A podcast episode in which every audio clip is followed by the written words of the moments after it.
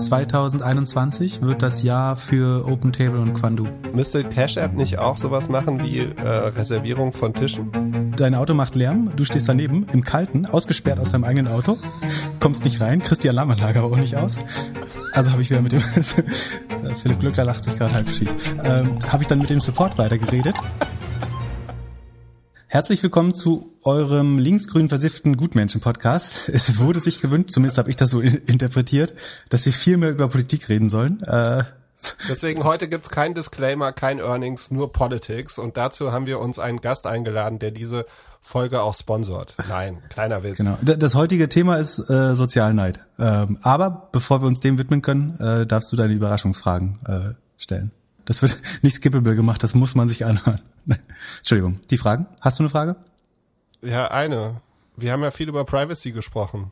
Jetzt wollte ich mich heute Morgen auf den Podcast vorbereiten und dann kriege ich in unserer Discord-Gruppe sofort einen Link gesetzt, dass eins deiner Investments wohl gechallenged worden ist. Und zwar die Jungs von Zerforschung einen Blogpost gepostet haben mit Einhornaufschnitt und Daten im Angebot.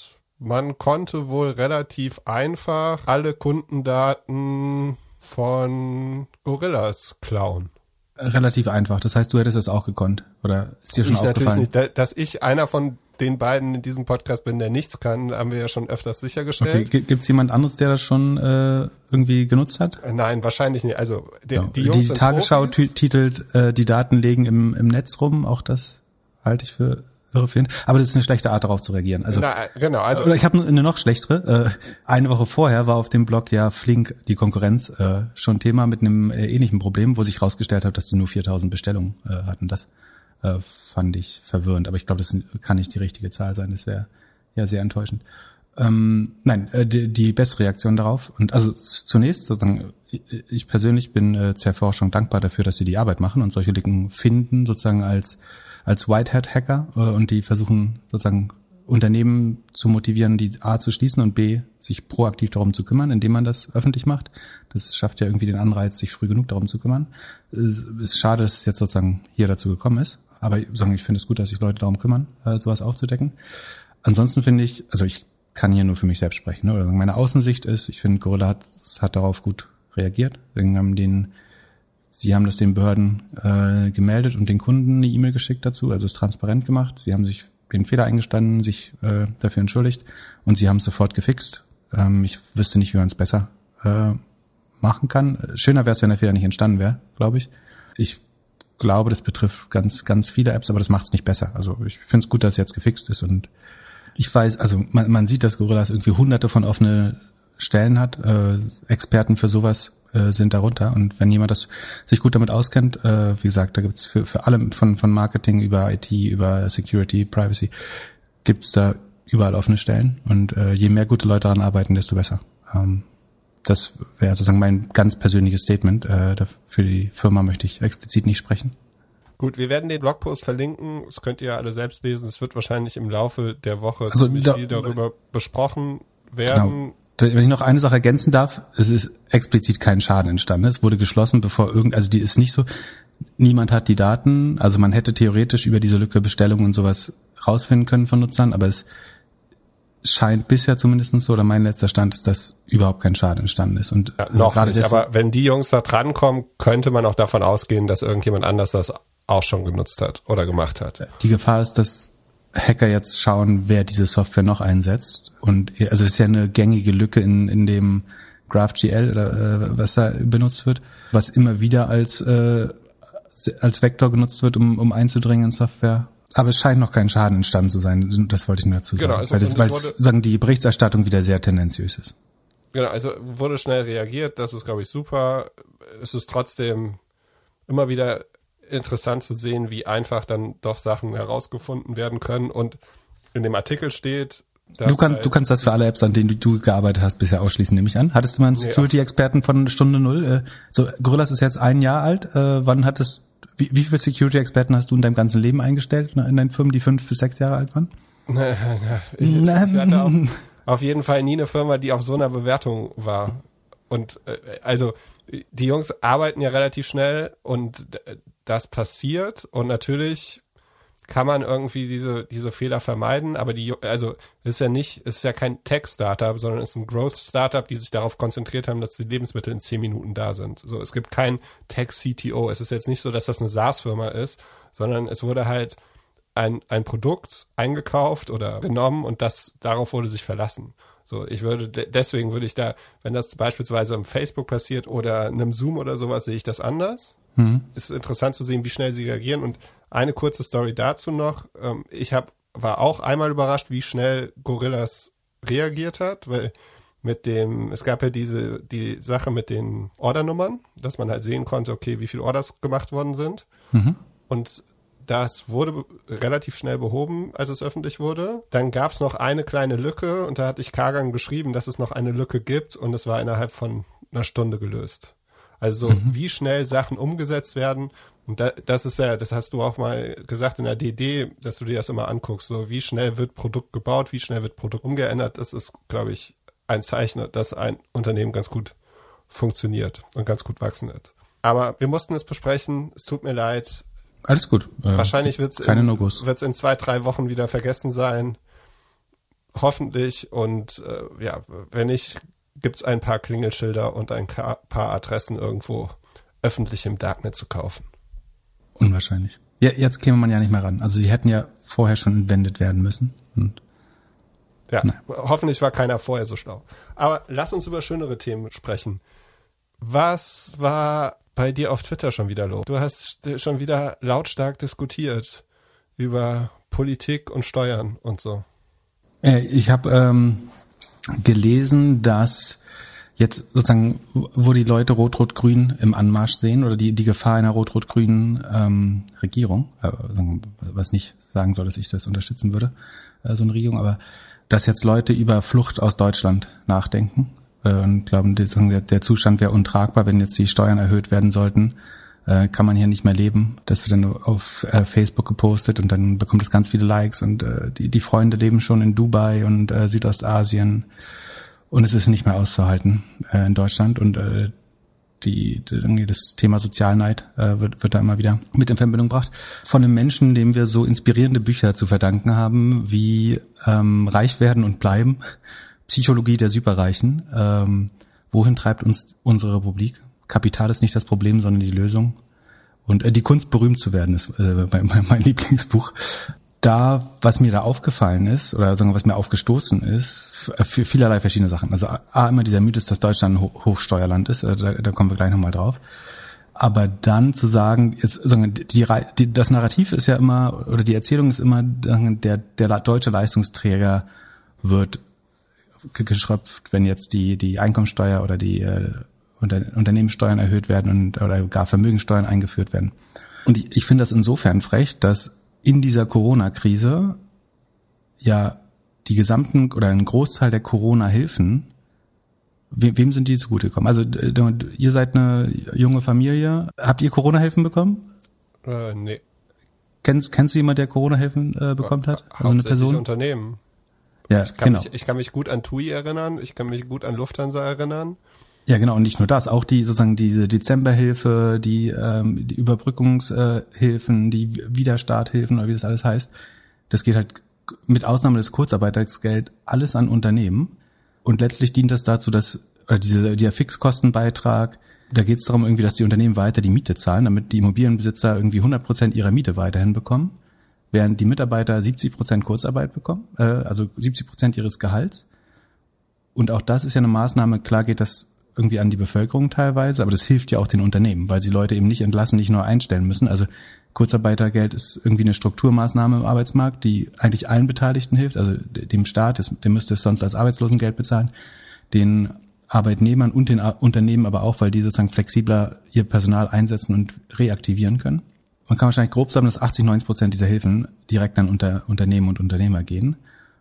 Und dann zu sagen, jetzt wenn die Steuern, also Fakt ist ja auch, sozusagen, wir haben jetzt irgendwie 220 bis 500 Millionen äh, Kredite aufgenommen, um das, diese ganzen Hilfen zu finanzieren. Oder es sind Zahlen bis zu äh, 1000 Milliarden, äh, im, Entschuldigung, habe ich eben Millionen wieder gesagt, also es sind dreistellige Milliardenzahlen, die ganz wilden äh, Berechnungen gehen von über 1000 Milliarden aus. Ich meine, irgendjemand muss das zahlen. Also das, das Geld kommt dort nicht äh, von oben. Und wenn, wenn, wenn du die, die Wirtschaft durchstimulierst für, für anderthalb Jahre und die Unternehmen alle schadensfrei hältst und dich irgendwie noch an Lufthansa und TUI äh, be, beteiligst, um Flugzeug- und Schiffsflotten äh, zu, zu retten, dann muss das halt irgendjemand zahlen am Ende. Und das, wenn, wenn dann die Unternehmer gehen und sagen, ich habe jetzt hier, also die sogenannten Leistungsträger, die jetzt aber anderthalb Jahre Leistungsempfänger waren, weil sozusagen so richtig Kapitalismus will man dann doch nicht. Äh, in, in sozusagen schön, man will schön Wetterkapitalismus, äh, aber wenn es hart auf hart kommt, das ist natürlich besonders, weil es eine staatlich verordnete Maßnahme ist, dass man schließen muss, deswegen muss man da auch irgendwie entschädigt werden, das ist ja fair enough, äh, sozusagen. Aber dann zu gehen und sagen, ich möchte die Rechnung jetzt aber nicht mehr zahlen, ich gehe mit meinem Geld nach Monaco oder äh, nach Singapur, Dubai, was weiß ich, das ist ja ein, Leistungsempfänger, der die Zeche prellt und sagt, ich lasse mich anderthalb Jahre aushalten und schadfrei halten und dann gehe ich ins Ausland, weil ich äh, die Rechnung dafür nicht äh, bezahlen will. Und, und dann werden diese Staaten auch immer noch hochgelobt, irgendwie Singapur, Thailand, Dubai und so weiter. Wobei das ja sehr symptomatisch ist, dass Kennst du ein Unicorn aus Dubai oder aus Liechtenstein oder aus Monaco? Also entstehen dort Vermögen? Ich kenne ein, also ich, ich habe eine Reportage gesehen über irgendein so aus Dubai. Das äh, bedient aber die ganze MENA-Region dann, also die die ähm, Middle East-Region. Ja, für, also. für mich wäre Dubai zu leben einfach keine Option. Also ich, ich ist ja vollkommen kulturlos. Ja. Ich, ich verstehe nicht, warum man umziehen möchte nur des Geldes wegen. Werden es wahrscheinlich in den kommenden Monaten sehr viel hören, weil das super Politik ist oder Politikwerbung und jeder sich da positionieren möchte. Man sieht es in Amerika, fand ich, hat man es jetzt auch irgendwie viel gesehen mit Leuten, die nach Miami ziehen oder nach Austin und so und dann wird da erklärt, dass man jetzt dahin zieht und die Bürgermeister sind sehr, sehr ja aggressiv eigentlich schon, um halt Leute dorthin zu bekommen. Instagrammer oder Influencer scheinen ja auch irgendwelche Deals zu bekommen von Dubai, dass sie da mehr Freiheiten haben und irgendwie Geld und Steuern sparen. Ich habe noch keinen kennengelernt, der langfristig in Dubai happy war. Ja, genau, A, das und diese Staaten sind ja nicht der, der Quell des Reichtums. Also das Geld verdient hast du halt durch, durch die Kaufkraft des deutschen Staates, durch die Infrastruktur, die die bezahlt wurde, durch die Bildung. Und aber das, das sind die Unternehmer doch nicht. Die Unternehmer denken doch alle, dass sie das Geld verdient haben, weil sie so smart sind und so hart gearbeitet genau, haben. Die, jeder, oder nicht jeder, ich soll nicht jeder sagen, also viele zumindest der Leute, die so argumentieren, äh, wie, wie der, also der, der hat mal für die Welt geschrieben und äh, schreibt jetzt noch Kolumnen für den Fokus, äh, das sagt eigentlich schon genug, aber solche Leute stehen halt morgens auf und denken, sagen, sie haben zig Millionen, weil sie äh, härter arbeiten äh, als der Rest äh, der, der Weltbevölkerung. Und dass das der, der einzige Grund ist, äh, auch, auch viele Leute, die kein Geld haben, äh, warum sie keins haben, sozusagen den, den gesamten Beitrag de, des Staates und der Gesellschaft an diesem, oder an, zumindest an der Möglichkeit, dieses Vermögen aufzubauen, komplett zu ignorieren, halte ich für komplett unreflektiert. Oder also entweder sozusagen fehlt es an Bildung oder an, an persönlicher Reflexion. Das, das beste Lotterieticket, was du haben kannst, oder was dich in die Wahrscheinlichkeit oder in das äh, Perzentil versetzt, in die Top 10 Prozent der Weltbevölkerung zu kommen, was Vermögen angeht, ist, dass du weiß bist, in einem Industrieland geboren äh, und kostenlose Bildung genossen hast. Das hilft sehr. Plus, dass sozusagen dein, dein Sozialnetz dir ermöglicht, extreme Risiken einzugehen, die du in einem Land, anderen Land nicht ein, eingehen kannst, weil du halt, wenn du privat insolvent bist, kannst du halt da nicht einfach von Sozialhilfe weiterleben oder auf der Couch von deiner Familie schlafen. Und das alleine schon so ein großes Privileg, äh, was ein Großteil äh, des Erfolgs ausmacht. Plus, wie gesagt, dass du in Deutschland halt die Kaufkraft hast, die deine Produkte, seien das die Mieten deiner Immobilien oder die äh, Verkäufe deiner Produkte, das wird von, von Leuten gemacht, die du natürlich mit deinen Steuern auch mit finanzierst, aber die kaufen auch äh, deine Produkte am Ende.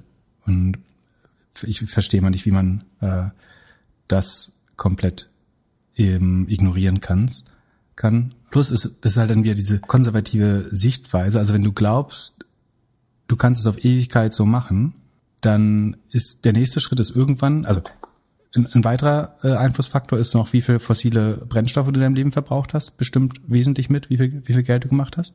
Weil ein Großteil der Wertschöpfung der letzten 100 Jahre einfach sehr stark korreliert mit dem Verbrauch von fossilen Brennstoffen. Und wenn du dann glaubst, das funktioniert auf, auf, auf, auf Dauer so weiter, dann, also du, du kannst das politisch verhindern, also die Rentner können alle weiter äh, CSU, AfD, was weiß ich wählen und dann verbleibt man in dem Status und, und ändert einfach nichts äh, lange Zeit.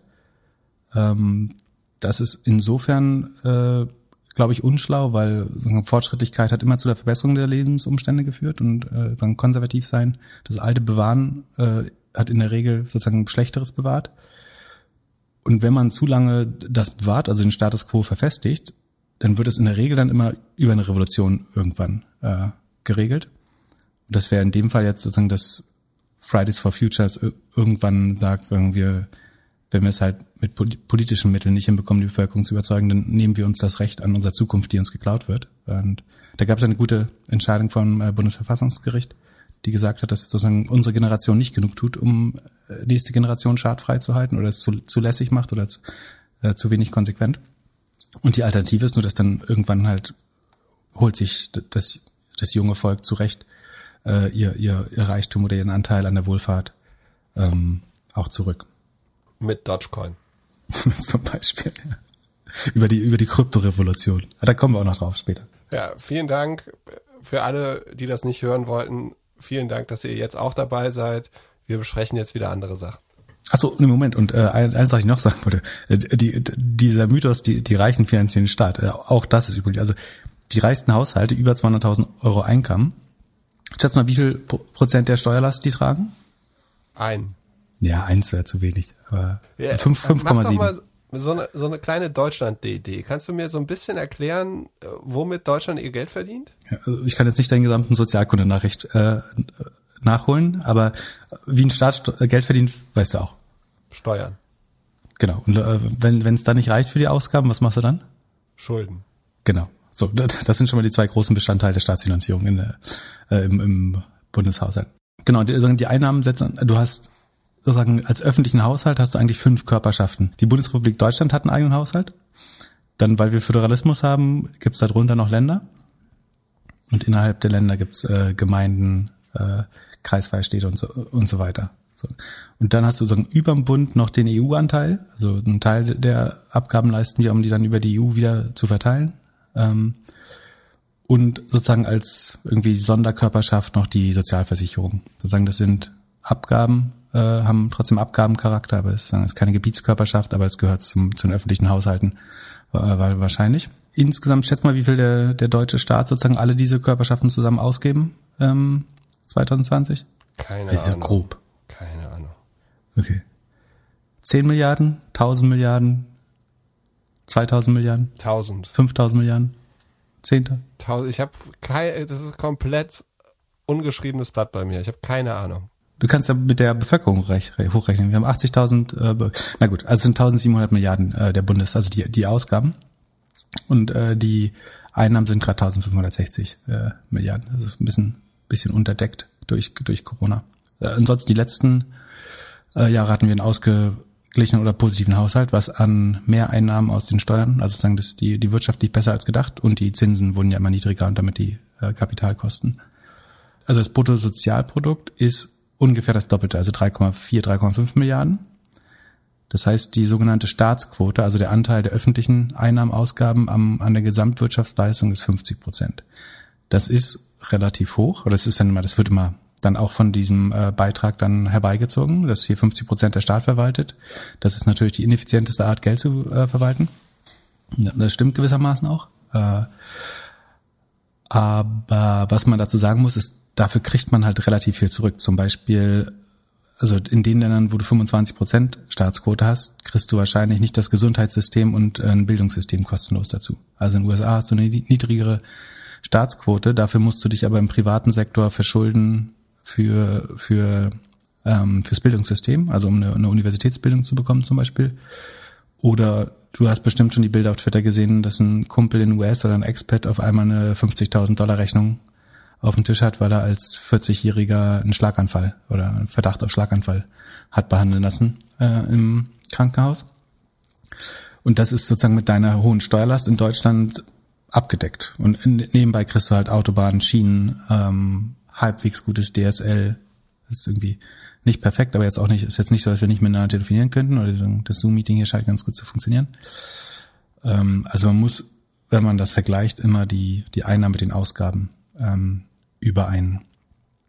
Und die, die Einnahmen äh, kommen im Moment zu äh, 54 Prozent aus Steuern und davon ist Lohnsteuer und Mehrwertsteuer, also Umsatzsteuer ist ja Mehrwertsteuer sozusagen aus, aus Konsumentensicht. Das ist allein die Hälfte der Steuereinkommen. Und allein weil die Umsatzsteuer, also die, die Mehrwertsteuer, das sozusagen das ja, was auf das Kaufen von Produkten auffällt, größtenteils, also wenn du Milliardär bist, gibst du ja nicht deutlich mehr Geld aus als der. Also die sagen, die kleinen Haushalte haben ein, eine höhere Konsumneigung. Das heißt, die kaufen alle ihre Milch äh, oder ihr Bierchen oder ähm, ihr Hundefutter oder Windeln, was weiß ich. Das heißt, der Anteil der Mehrwertsteuer wird schon mal größtenteils von, von allen Bevölkerungsschichten äh, getragen. Und sozusagen theoretisch sind sie sogar marginal mehr belastet, die kleinen Haushalte, mit der Mehrwertsteuer, weil wenn, wenn du unheimlich viel Geld hast, gibt es ja irgendwann nicht mehr, du gibst ja nicht mehr viel davon aus. Und das heißt, die Mehrwertsteuer meidest du dann quasi dadurch, dass du eine niedrige Konsumneigung hast. Und von den Lohneinkommen, sagen wir, die Haushalte unter 70.000 Einkommen tragen 60, 70, 60, 70 Prozent der, der, der, der Steuerleistung. Und sagen, die, die Top-Haushalte sind dann eben bei 5,7. Das sind nur ganz wenig Leute, die sind überdurchschnittlich belastet, das stimmt schon, aber sozusagen an der Staatsfinanzierung, also die drohen ja immer mit Wegzug dann. Und wenn, wenn jetzt alle Leute, die mehr als 32.000 Euro verdienen, wegziehen, würde der Anteil jetzt erstmal nur um 5,7 Prozent sinken. Wie viel würde er denn steigen, wenn alle amerikanischen Tech-Firmen hier Mehrwertsteuer zahlen würden? Äh, das wäre deutlich. Das wären äh, zweistellige Milliarden jedes Jahr, sozusagen, die du an Steuern hinzubekommen würdest. Das wäre natürlich als Mittel der Staatsfinanzierung noch, noch besser als, also ich bin ja auch nicht dafür, die Bürger mehr zu belasten. Äh, man so, nicht falsch verstehen. Sondern aber Fakt ist, irgendwoher muss, muss der Staat halt Geld bekommen. Zumindest, also andersrum. Wir, wir lassen die Steuern gleich oder senken sie sogar. Irgendwo musst du halt Geld einsparen. Also so, so, du musst mir dann sagen, sollen wir ein Krankenhaus zumachen oder sollen wir eine Schule zumachen? Äh, sollen wir eine Autobahn sperren oder verrotten lassen? Eine Schienenstrecke? Ähm, sollen wir Subventionen, soll dein, soll dein Fleisch teurer werden? Das wäre vielleicht gar nicht schlecht sogar. Ich würde das, einfach machen, alle, alle Leute, die Ü60 sind und privat viel zur Seite gelegt haben, kriegen keine Rente mehr hier. Und keine Versicherung. Ja, das ist, äh, also aus einer Sicht das schlau, die erkläre ich gleich noch. Das Problem ist, die haben ja einen Anspruch erworben, weil sie eingezahlt haben. Also von der Generation Gerechtigkeit ist das gar nicht so doof. Das ist eine bessere Startfinanzierung, als die Ausgaben zu kürzen. Das, also Ausgaben kürzen ist deswegen doof, sondern wenn du Bildung sparst, immer blöd, weil, weil sozusagen du die nächsten Generationen schädigst damit oder Produktivität in den nächsten Generationen ja einschränkst, wenn du nicht genug in Bildung investierst. Infrastruktur das gleiche. Wenn du jetzt die Netze nicht ausbaust, ähm, sei es irgendwie Schienen, Schienenstraßen oder auch digitale Netze, dann behinderst du eigentlich auch zukünftiges Wachstum. Das heißt, da zu sparen ist immer blöd. Äh, Gesundheitswesen wahrscheinlich auch doof zu sparen.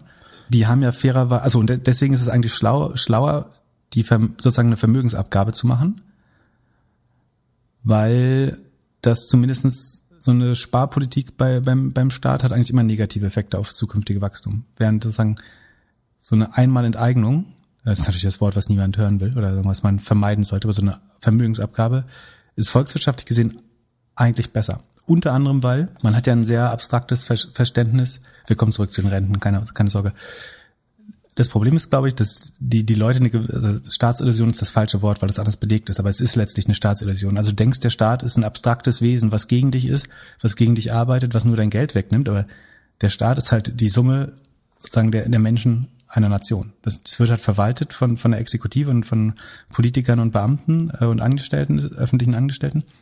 Aber letztlich ist der Staat ja die Gemeinschaft der Bürger, Bürger. Und wenn du sagst, der kriegt weniger, dann ist das wie, Du kannst nur innerhalb des Staats umverteilen, also sagen, wer, wer die Rechnung zahlen soll oder dass wir weniger ausgeben insgesamt als Nation. Aber zu sagen, sozusagen, ich gegen den Staat, ist eigentlich eine dumme Einstellung. So, weil du, du bist halt ein 81 Millionstel des, des Staates und was, was der Bundesrepublik gehört, gehört ja auch dir äh, als Bürger. Und deswegen sagen, ist, ist, sind so, so Neiddebatten sowieso schon mal relativ blöd. Ähm, aber deswegen ist es zum Beispiel schlau zu sagen, also wenn du dein Vermögen reduzierst, dann sinken die Staatsschulden und es ist eigentlich eine Nullsummrechnung, weil die Staatsschulden sind, wenn es kein Ausland gäbe, ist ein bisschen abstrakt, aber sagen, sagen, stell dir mal vor, wir haben eine Welt, wo es nur einen Staat gibt, so eine Insel auf der Welt, so, die hat keine Kontakte zum Ausland. Dann ist das, was du als Vermögen hast, also wie, wie macht ein Staat Schulden? Der macht, gibt Bundesschuldverschreibung raus und die kauft jemand. Also der, legt, der, der Bürger legt sein Geld da ein. Das heißt, dein Guthaben ist das, was der Staat als Schulden hat. Das ist letztlich eine Nullsummrechnung. Und du kriegst sogar noch äh, Zinsen, die werden irgendwie dadurch finanziert, dass der Staat idealerweise bei der Wirtschaftsleistung äh, zulegt. Ähm, und du kannst jetzt einfach sagen, so ich verzichte jetzt auf die Hälfte meines Vermögens, meiner Bundesanleihe und dafür ist der also sagen, du hast nur einen Bürger in diesem Staat und äh, der Wirtschaftswissenschaftler vereinfacht immer gern so lange, äh, bis es Sinn macht. Also hast, du hast einen Staat, der eine Insel ist mit einem Bürger. So, oder mit zwei Bürgern. Der eine, ist, der, der eine verwaltet der Staat, der andere äh, finanziert den Staat. So. Ähm, jetzt können die natürlich sagen, ich verzichte auf 50 Prozent meiner Forderungen gegen den Staat, also meine Anleihen. Und dafür ist mein Staat, wo ich ja der einer von zwei Bürgern bin, jetzt auch 50 Prozent weniger verschuldet. Also es ist sozusagen eine Nullsummenrechnung. Von daher, deswegen ist auch total okay, wenn, wenn Staaten Schulden machen, weil dem gegenüber steht letztlich das Vermögen äh, der Bürger des Staates. Ähm, aber so dieses Ich gegen den Staat, das macht eigentlich relativ wenig Sinn. Weil ich gegen den Staat ist eigentlich, wenn, wenn du reich bist, ist es ich gegen den Rest des Staates oder gegen den Rest der Bürger. Das ist eigentlich der, der Kampf, äh, den du dann kämpfst. Und sozusagen, warum das mit den, also deswegen macht diese Vermögensabgabe eigentlich Sinn und nichts anderes ist das ja, wenn du denen die Rente klauen würdest. Andererseits ist es aber schwer, weil die diesen Rentenanspruch eben durch eine Versicherung, äh, die eben nicht so eine typische Abgabe ist, sondern eine Versicherung ist, erworben haben und zu sagen, den Anspruch aus dieser Versicherung nehme ich die jetzt wieder weg, das wäre sozusagen nach unserem Rechtsverständnis eigentlich nicht, nicht okay. Ähm, was man überlegen kann, ist sozusagen so eine Vermögensabgabe.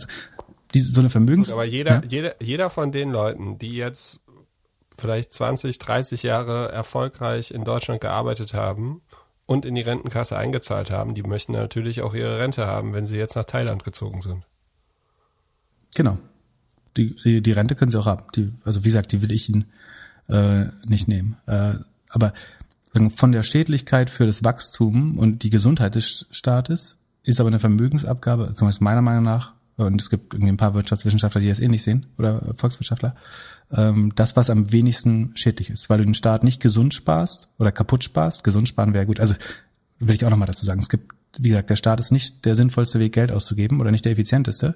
Ähm, und natürlich gibt es da viel Optimierungspotenzial, dass man Geld besser ausgibt, dass man Sachen schlanker, effizienter macht. Aber jetzt per se zu sparen, um äh, die, die Schulden wieder abzubauen, die man über die Corona-Krise den Unternehmen und Unternehmern ausgezahlt hat. Ähm, das wäre langfristig für zukünftige Generationen wahrscheinlich doof. Das heißt, irgendjemand muss das zahlen. Und ich meine, das Geld ist ja geflossen. Also diese ganzen Hilfen hat jemand bekommen und es sind überwiegend Unternehmen. Ich frage mich schon, warum Arbeitnehmer auf 30 Prozent Gehalt bezahlen müssen, aber jemand, der eine Immobilie besitzt, 100 Prozent der Miete bekommt. Und das vom Staat sozusagen gestützt wird durch diesen Fixkostenzuschuss. Äh, ähm, der, der Arbeitnehmer muss weniger damit rechnen, irgendwie, glaube ich, in wirtschaftliche Härten zu kommen, als der, der Unternehmer, würde ich sagen. Und wenn das anders ist, dann muss der Unternehmer sich aber nicht damit brüsten, irgendwie, wie viel Risiken er eingeht und was weiß ich, wenn er sich dann in einer, in einer Krise aushalten lässt und dann nicht rechnen. Aber es gibt auch ganz viele, die die Rechnung zahlen, die auch nichts haben. Das ist sehr pauschal. Das richtet sich ja nur gegen die Leute, die sagen so, jetzt hat sich halt der Staat verschuldet, aber bezahlen muss ich das doch nicht. So, dann musst du auch sagen, ich will die Hilfe nicht haben in der Krise ähm, und ich trage das Risiko selber. Vielen Dank. So, das war's erstmal. Also wie gesagt, ich bin auch kein Fan von Suchhohensteuern, aber der, der Artikel hat mir ein bisschen aufgestoßen, deswegen muss ich jetzt mal loswerden. Andere Frage. Und zwar hat ein, ein Nutzer aus unserer Discord-Community, die man übrigens, äh, viele Leute fragen immer noch auf Twitter, also die, die erreicht man unter doppelgänger.io slash Discord und dann äh, kann man einen relativ einfachen Sign-up-Prozess durchgehen. Und zwar hat Pio aus der Community gefragt, könntet ihr mal beschreiben, wie nachhaltiges E-Commerce im Jahr 2021 aussehen könnte oder sollte? Und da du, Nachhaltigkeit ist ja auch so ein bisschen dein Thema, deswegen darfst du dich dazu als erstes äußern. Also als wir Avocado Store vor über zehn Jahren gegründet haben, haben wir daran gedacht, einfach bessere Produkte zu verkaufen als alles das, was man sonst so kaufen kann. Dazu hatten wir zehn Kriterien, die gibt's auch immer noch und wir haben die Produkte alle manuell freigeschaltet und dann noch so ein bisschen SEO-Content geschrieben und so weiter. Und die zehn Kriterien sind auch heute noch auf jeder Produktseite und Pip zeigt ein T-Shirt, das er wahrscheinlich Kennst du das nicht? Das sind die 16, äh, das ist ein T-Shirt, wo die 16 Sustainability-Kriterien, äh, sind es 16? Äh, wir waren davor, wir haben nur 10. Ja. Also wir haben Rohstoffe aus Bioanbau, haltbar, made in Germany, ressourcenschonend, cradle to cradle, fair und sozial, recycelt, CO2-sparend, schadstoffreduzierte Herstellung und vegan. Wel welche stehen jetzt noch auf deinem gebrandeten T-Shirt? Das musst du vorlesen. Ich kann, ich kann es selber nicht sehen, steht hinten drauf. Ähm, genau. Ich, ich, ich darf die Marke nicht sagen. Äh, Aber genau, und äh, wie, wie habt ihr es mit, wie habt ihr das zum Beispiel das mit den äh, Verpackungen und äh, Transportkosten und Versand? Das konnten, damals war das ähm, Kompensieren, glaube ich, noch nicht so angesagt. Wie, wie habt ihr das gelöst? Genau, das Kompensieren war damals eigentlich out. Das hatte ja schon mal einen Hype 2000, da sprechen wir vielleicht später nochmal drüber. Mir war wichtig, dass es bessere Produkte sind als die Fast Fashion Produkte oder diese, die Wegwerfprodukte, die man früher so kaufen konnte.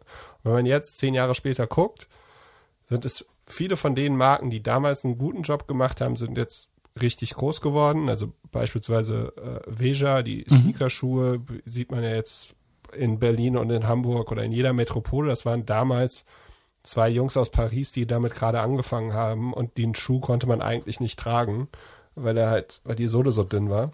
Heute jetzt, und ich habe ja die, die Szene irgendwie von der Ferne beobachtet die letzten Jahre, denke ich mir, eigentlich müssten es wesentlich innovativere Produkte sein.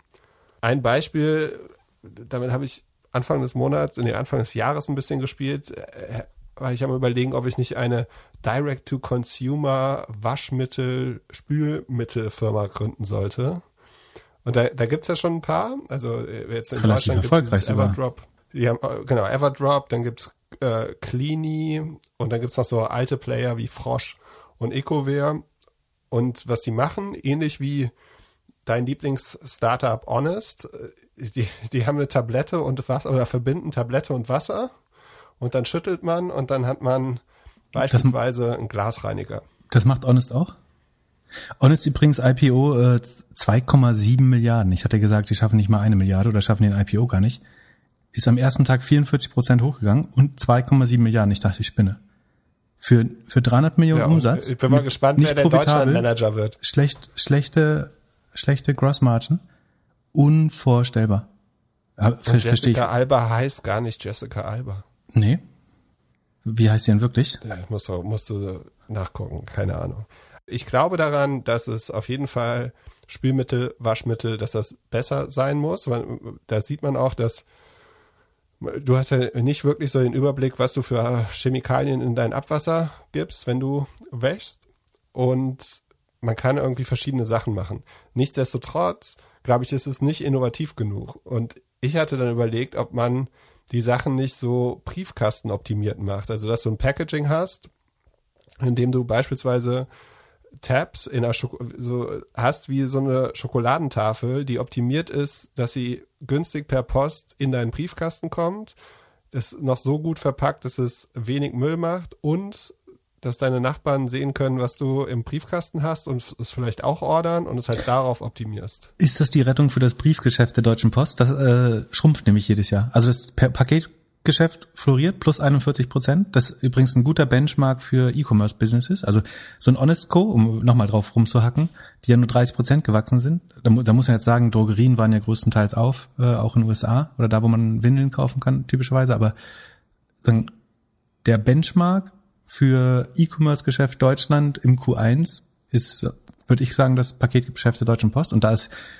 die Selbstauslieferung von Amazon ja noch nicht mal drin. Das heißt, Amazon ist sogar mit 60 Prozent gewachsen. Die sind deutlich schneller. Ähm, und das heißt, wer 30 oder weniger Prozent gewachsen ist, ähm, hat meiner Meinung nach underperformed oder da muss man schauen, was ist wirklich echtes Wachstum und was ist einmal Konjunktur durch Corona. Und so ein Zalando oder so, die haben ähm, im, zumindest im GMV ähm, deutlich mehr geschafft, irgendwie um die 50, äh, 55 Prozent in Deutschland in Dach. Äh, das hat dann zum Beispiel relativ gesehen outperformed. Ähm, aber deswegen ist ein guter Standard. Aber mit deinem Modell, wenn man das alles per Brief verschickt, dann ist ja auch das Briefgeschäft der Deutschen Post endlich gerettet. Ja, ich, ich glaube auf jeden Fall daran, dass man E-Commerce eigentlich mehr daran messen sollte, ob das Produkt in den Briefkasten passt. Und du könntest damit halt ein schönes Abo machen. Oder also mit Tabs und Waschmittel. Du setzt ja da auf ein Legacy-System, also Gegenargument. Also ich finde es gut. Äh, es gibt auch ein, es gibt ein spannendes Blumenmodell. Äh, ich glaube Blumen Wild, die in Briefkastenschlitzen äh, Blumensträuße verkaufen zum Beispiel. das geht aber davon aus, dass der Briefkastenschlitz so groß wie auf dem Dorf oder in UK ist oder in, in Benelux teilweise. In Deutschland sind die Briefkastenschlitze ja relativ klein. Das heißt, du musst wirklich ähm, so Taschenbuch oder Schokoladenformat, wie du sagst, schaffen. Diese Flowerboxen passen in meinen Briefkasten zum Beispiel wahrscheinlich nicht rein. Ähm, das ist in Deutschland leider irgendwie nicht genormt, dass der mindestens äh, dreieinhalb Zentimeter hoch ist oder so. Die andere, aber die äh, Gegenhypothese, müssten wir vielleicht nicht langsamer anfangen, unsere in den Hausfluren die Briefkasten umzubauen und so eher Lockers, so ein Amazon Locker daraus zu machen. Und ist da, wäre das nicht die nächste Stufe des des E-Commerce? Ja, aber siehst du, dass das passiert? Ich glaube, so in Concierge, also entweder hast du in Concierge in so Wohnanlagen teilweise in besseren äh, Gegenden. Und ansonsten, also würde ich heute noch ein Haus bauen, würde ich das eigentlich vorsehen darin, um ehrlich zu sein, weil ich denke, das ist was, was Leute vielleicht anzieht. Aber ich sehe sehe das nicht oft passieren, muss man fairerweise auch sagen. Ja, und man muss halt auch ganz ehrlich sagen, das beste nachhaltige E-Commerce-Modell ist Verzicht, also nicht kaufen. Ähm, Verzicht ist die vornehmste Form des Konsums, habe ich neulich äh, gelesen. Aber nochmal zurück zum Waschmittel, Spülmittel. Ich habe dann so ein bisschen rumgedoktert und habe dann überlegt, okay, wie, wie groß muss der Briefumschlag sein, wie viele Tabs können da rein, was, äh, was funktioniert. Auch mit einem Grund, dass ich irgendwie an dieses Modell mit Tablette in eine Wasserflasche und schütteln, damit es dann ein äh, anderes Putzmittel ist, nicht so ganz glaube. Also ich glaube, diesen, der Transfer ist ziemlich schwierig. Wir haben so eine Milch, die man äh, anrühren muss übrigens. Die kostet irgendwie doppelt so viel wie normale Hafermilch. Und dafür muss man die mit äh, so, kennst du das? Das ist äh, Blue Farm heißt es, glaube ich. Also du nimmst Haferpulver und rührst die Hafermilch selber an. Was gut ist, spart extrem Logistikkosten. Also Du musst deutlich weniger auf der Straße äh, produzieren und den Wasseranteil der Milch, das sind ja irgendwie wahrscheinlich 90, 95, 98 Prozent, den hast du ja zu Hause schon äh, da, aus deiner ver vergifteten Berliner Leitung. Und dann rührt man das selber an. Schmeckt fast so gut wie äh, normale Hafermilch, kann ich bezeugen. Also ja, schmeckt schlechter, kostet mehr Zeit. Und mehr Geld. Und mehr Geld. Gut. Aber für, der wär, Fußabdruck ist besser. Das ja, wäre für mich jetzt nicht der Win-Win-Win-Case ich bin dann in eine Drogerie gegangen, habe mich dann so ein bisschen inspirieren lassen und da habe ich Magic Leaves gefunden. Und das musst du dir so vorstellen, das ist eine Verpackung, ein Briefumschlag oder eine Plastiktüte. Plastiktüte. Das ist ja auch da sind, nicht die Lösung. Ja, genau, das ist auch nicht die Lösung, aber das Produkt finde ich super innovativ. Und zwar ist das, stell dir vor, du würdest so ein Stück Esspapier nehmen, unten in deine Waschmaschine, dann die Wäsche drauf und dann waschen. Der große Vorteil ist, das Ganze für 25 Wäschgänge wiegt das Ganze 130 Gramm. Und auf der anderen Seite, und das, das ist für mich ein 10x oder 12x Case, weil du sonst so ein so einen großen Karton Waschpulver hast, der wiegt irgendwie 1,6 Kilogramm okay, aber für 25 Ich kann nochmal auf mein T-Shirt gucken, aber Faulheit steht da als Sustainability-Kriterium nicht drauf. Ja, aber du hast wesentlich weniger, äh, also Gewicht ist ja gleich CO2-Ausstoß, Beim Transport, oder? Ob du jetzt, also wenn du, ja, stimmt. Genau. Dafür ist meine äh, meine Waschpulververpackung ist aus Papier. Deine ist aus Plastik. Ja, das musst du noch besser machen. Also das so. Ding, Magic Leaves in Öko mit einem geilen Packaging, optimiert für deinen Briefkasten. Und wenn du dir dann den, den Waschmittelmarkt anguckst, 90 Milliarden weltweit. Es gibt so äh, Papierseife. Kennst du diese, das äh, nämlich, wenn, wenn du in exotischere Länder reist, gibt's so äh, Seifenpapier. Kennst du das? das? sind so dünne Scheiben, die legst du in die Hände und dann kannst du relativ, hast du quasi immer ganz platzsparend Seife bei dir. So, so muss ich mir das vorstellen, ja? Ja, genau. Gut. Und ja, also 90 Milliarden Markt, große Player da drin, 50 Prozent Marge, könnte man mal angreifen. Also, ich, ich sehe den Sustainability-Hack äh, noch nicht so drin, ist, aber es klingt sehr convenient, auf jeden Fall da einfach so ein Blatt reinzuschmeißen in die Waschmaschine. Das, das verstehe ich. Aber ja, ein bisschen Transportkosten spart man, gebe ich dir. Gut. Ja, und du machst das Produkt nochmal besser. Also machst das, das Produkt selbst nochmal ein bisschen weniger Chemie rein und äh, weniger Verpackung. Ja. Aber ja, so würde ich jetzt E-Commerce ein bisschen besser machen. Ich finde, die Wäsche riecht nicht so gut bei diesen Eco-Wert zum Beispiel. Ja, das musst du halt, es muss halt gut riechen, es muss sauber machen, es muss alles erfüllen, dann muss es noch preis-leistungsmäßig stimmen und du könntest halt mit diesen Papieren, könntest du auch schön Marketing machen. und der Sustainability Freak würde jetzt aber sagen Waschnüsse. Waschnüsse. Dieses ganz weglassen ja, genau. und immer nur drei Kastanien reinschmeißen oder wie das, das geht. Das gab vor zehn Jahren auch. Das ist, glaube ich, aber nicht so ganz Mainstream-haltig. Hm. Na gut. Aber wie, wie, äh, du hast ja immer noch das Last Mile Problem. Also die Frage war, wie geht das Last Mile wird von der Post gemacht. Achso. Genau. Und bei anderen, und es gibt du dann, machst das Packaging auch noch schön für DM und Rossmann und, und so. Jetzt will sich der Mensch aber nicht allein von äh, äh, Waschmittelpapier ernähren. Also wie, wie löst du irgendwie Kleidung, Elektronik, die anderen Sachen, die alle im Paket kommen? Es geht ja um E-Commerce. Also ich finde deine Idee gut, aber sagen, wie löst das E-Commerce-Problem in der Breite? Das Payment schwieriger zu machen, dass die Leute nicht so viel kaufen können. Das, das, klingt, das könnte vom äh, deutschen Innenstadtverband, Innenstadtverband sein, äh, der Vorschlag. Wir, wir machen eine, eine Online-Payment-Steuer. Äh, also ich, ich glaube, so die letzte Meile zu konsolidieren, dass du sagen, du hast ein letztes Fulfillment Center außerhalb der Stadt, dann fährst du zu Mikrodepots, wie auch immer die aussehen, idealerweise am frühen Morgen mit Transportern in die Stadt, während du wenig Externalitäten produzierst. Ist das der große Punkt? Ist der große Punkt der Transport? Und die Verpackung. Also ich glaube, also die zwei Sachen, die ich glaube ich, die, wo ich sagen würde, da sind wir noch nicht am Endstadium, ist einerseits ähm, der Transport, also dass du so ein Hub in Spoke machst, wo du hast das letzte Fulfillment Center an der Stadtgrenze oder an der nächsten letzten Autobahn vor der Stadt, dann fährst du es in Micro Fulfillment Center rein und die letzte Meile machst du entweder mit Fahrradfahrern oder mit Selbstabholern äh, oder mit einem Concierge oder dein Späti unten wird dauerhaft äh, Paketshop oder irgendwie sowas. Ähm, das hielte ich für gut. Das soll das Verkehrsaufkommen deutlich äh, senken. Und Verpackung musst du halt irgendwie auf so blickdichte Säcke mal kommen, oder? Die abbaubar sind oder wiederverwendbar. Da gibt's ja schon erste Lösungen aber immer diese, ähm, diese Riesenkartons, wo dann irgendwie eine ja, Tafel Schokolade in einem Karton, der so groß wie ein Schuhkarton ist, versendet wird. Da muss man irgendwie von und das erhöht ja auch die äh, Kosten, ne? weil sagen, der Karton nimmt, also es ist nicht nur die Pappe, sondern auch der Platz, der dadurch verschwendet wird, weil die mit Verpackung ist das Produkt im Schnitt wahrscheinlich dreimal so groß wie ohne. Im Vergleich zu, du machst es in einen Plastiksack rein. Und es darf eben kein Plastiksack sein, sondern muss irgendwie Maisfolie oder was weiß ich sein oder wiederverwendbar. Ich glaube, die zwei Sachen muss ich schon noch fixen. Aber so oder so, wir kennen ja die Studie, das E-Commerce alles in allem weniger umweltbelastend als stationärer Handel anscheinend, weil auch da hast du ja Transportkosten, du hast äh, Flächenversiegelung, Ausstellkosten, du hast Parksuchverkehr äh, auf dem Weg zur Innenstadt und so weiter. Ähm, also sofern wir nicht bessere Verkehrskonzepte haben, ist dann E-Commerce auch in der jetzigen Form schon besser. Ja, und das Verpackungsthema hatten wir in Folge 34 schon mal. Da hatten wir Shop Olive vorgestellt von einem ehemaligen Jet-Gründer, der an Das war so ein Riesenkarton, ne? Dass er alles, genau, dass du alles zusammenpackst und dann kriegst du alle deine Orders auf einmal. Hm.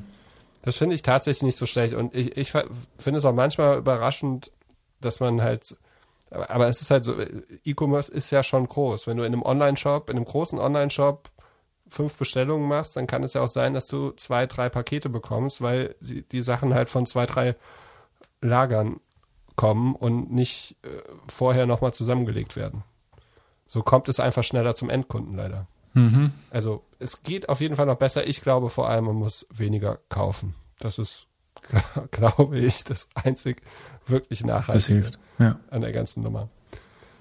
Jen hat auf Discord, auch auf Discord, gefragt, ob der deutsche VC-Markt jetzt so stark in, in Carbon Footprint und Offsetting investiert und was wir davon halten, dass Sustainability jetzt wieder ein Hype erlebt.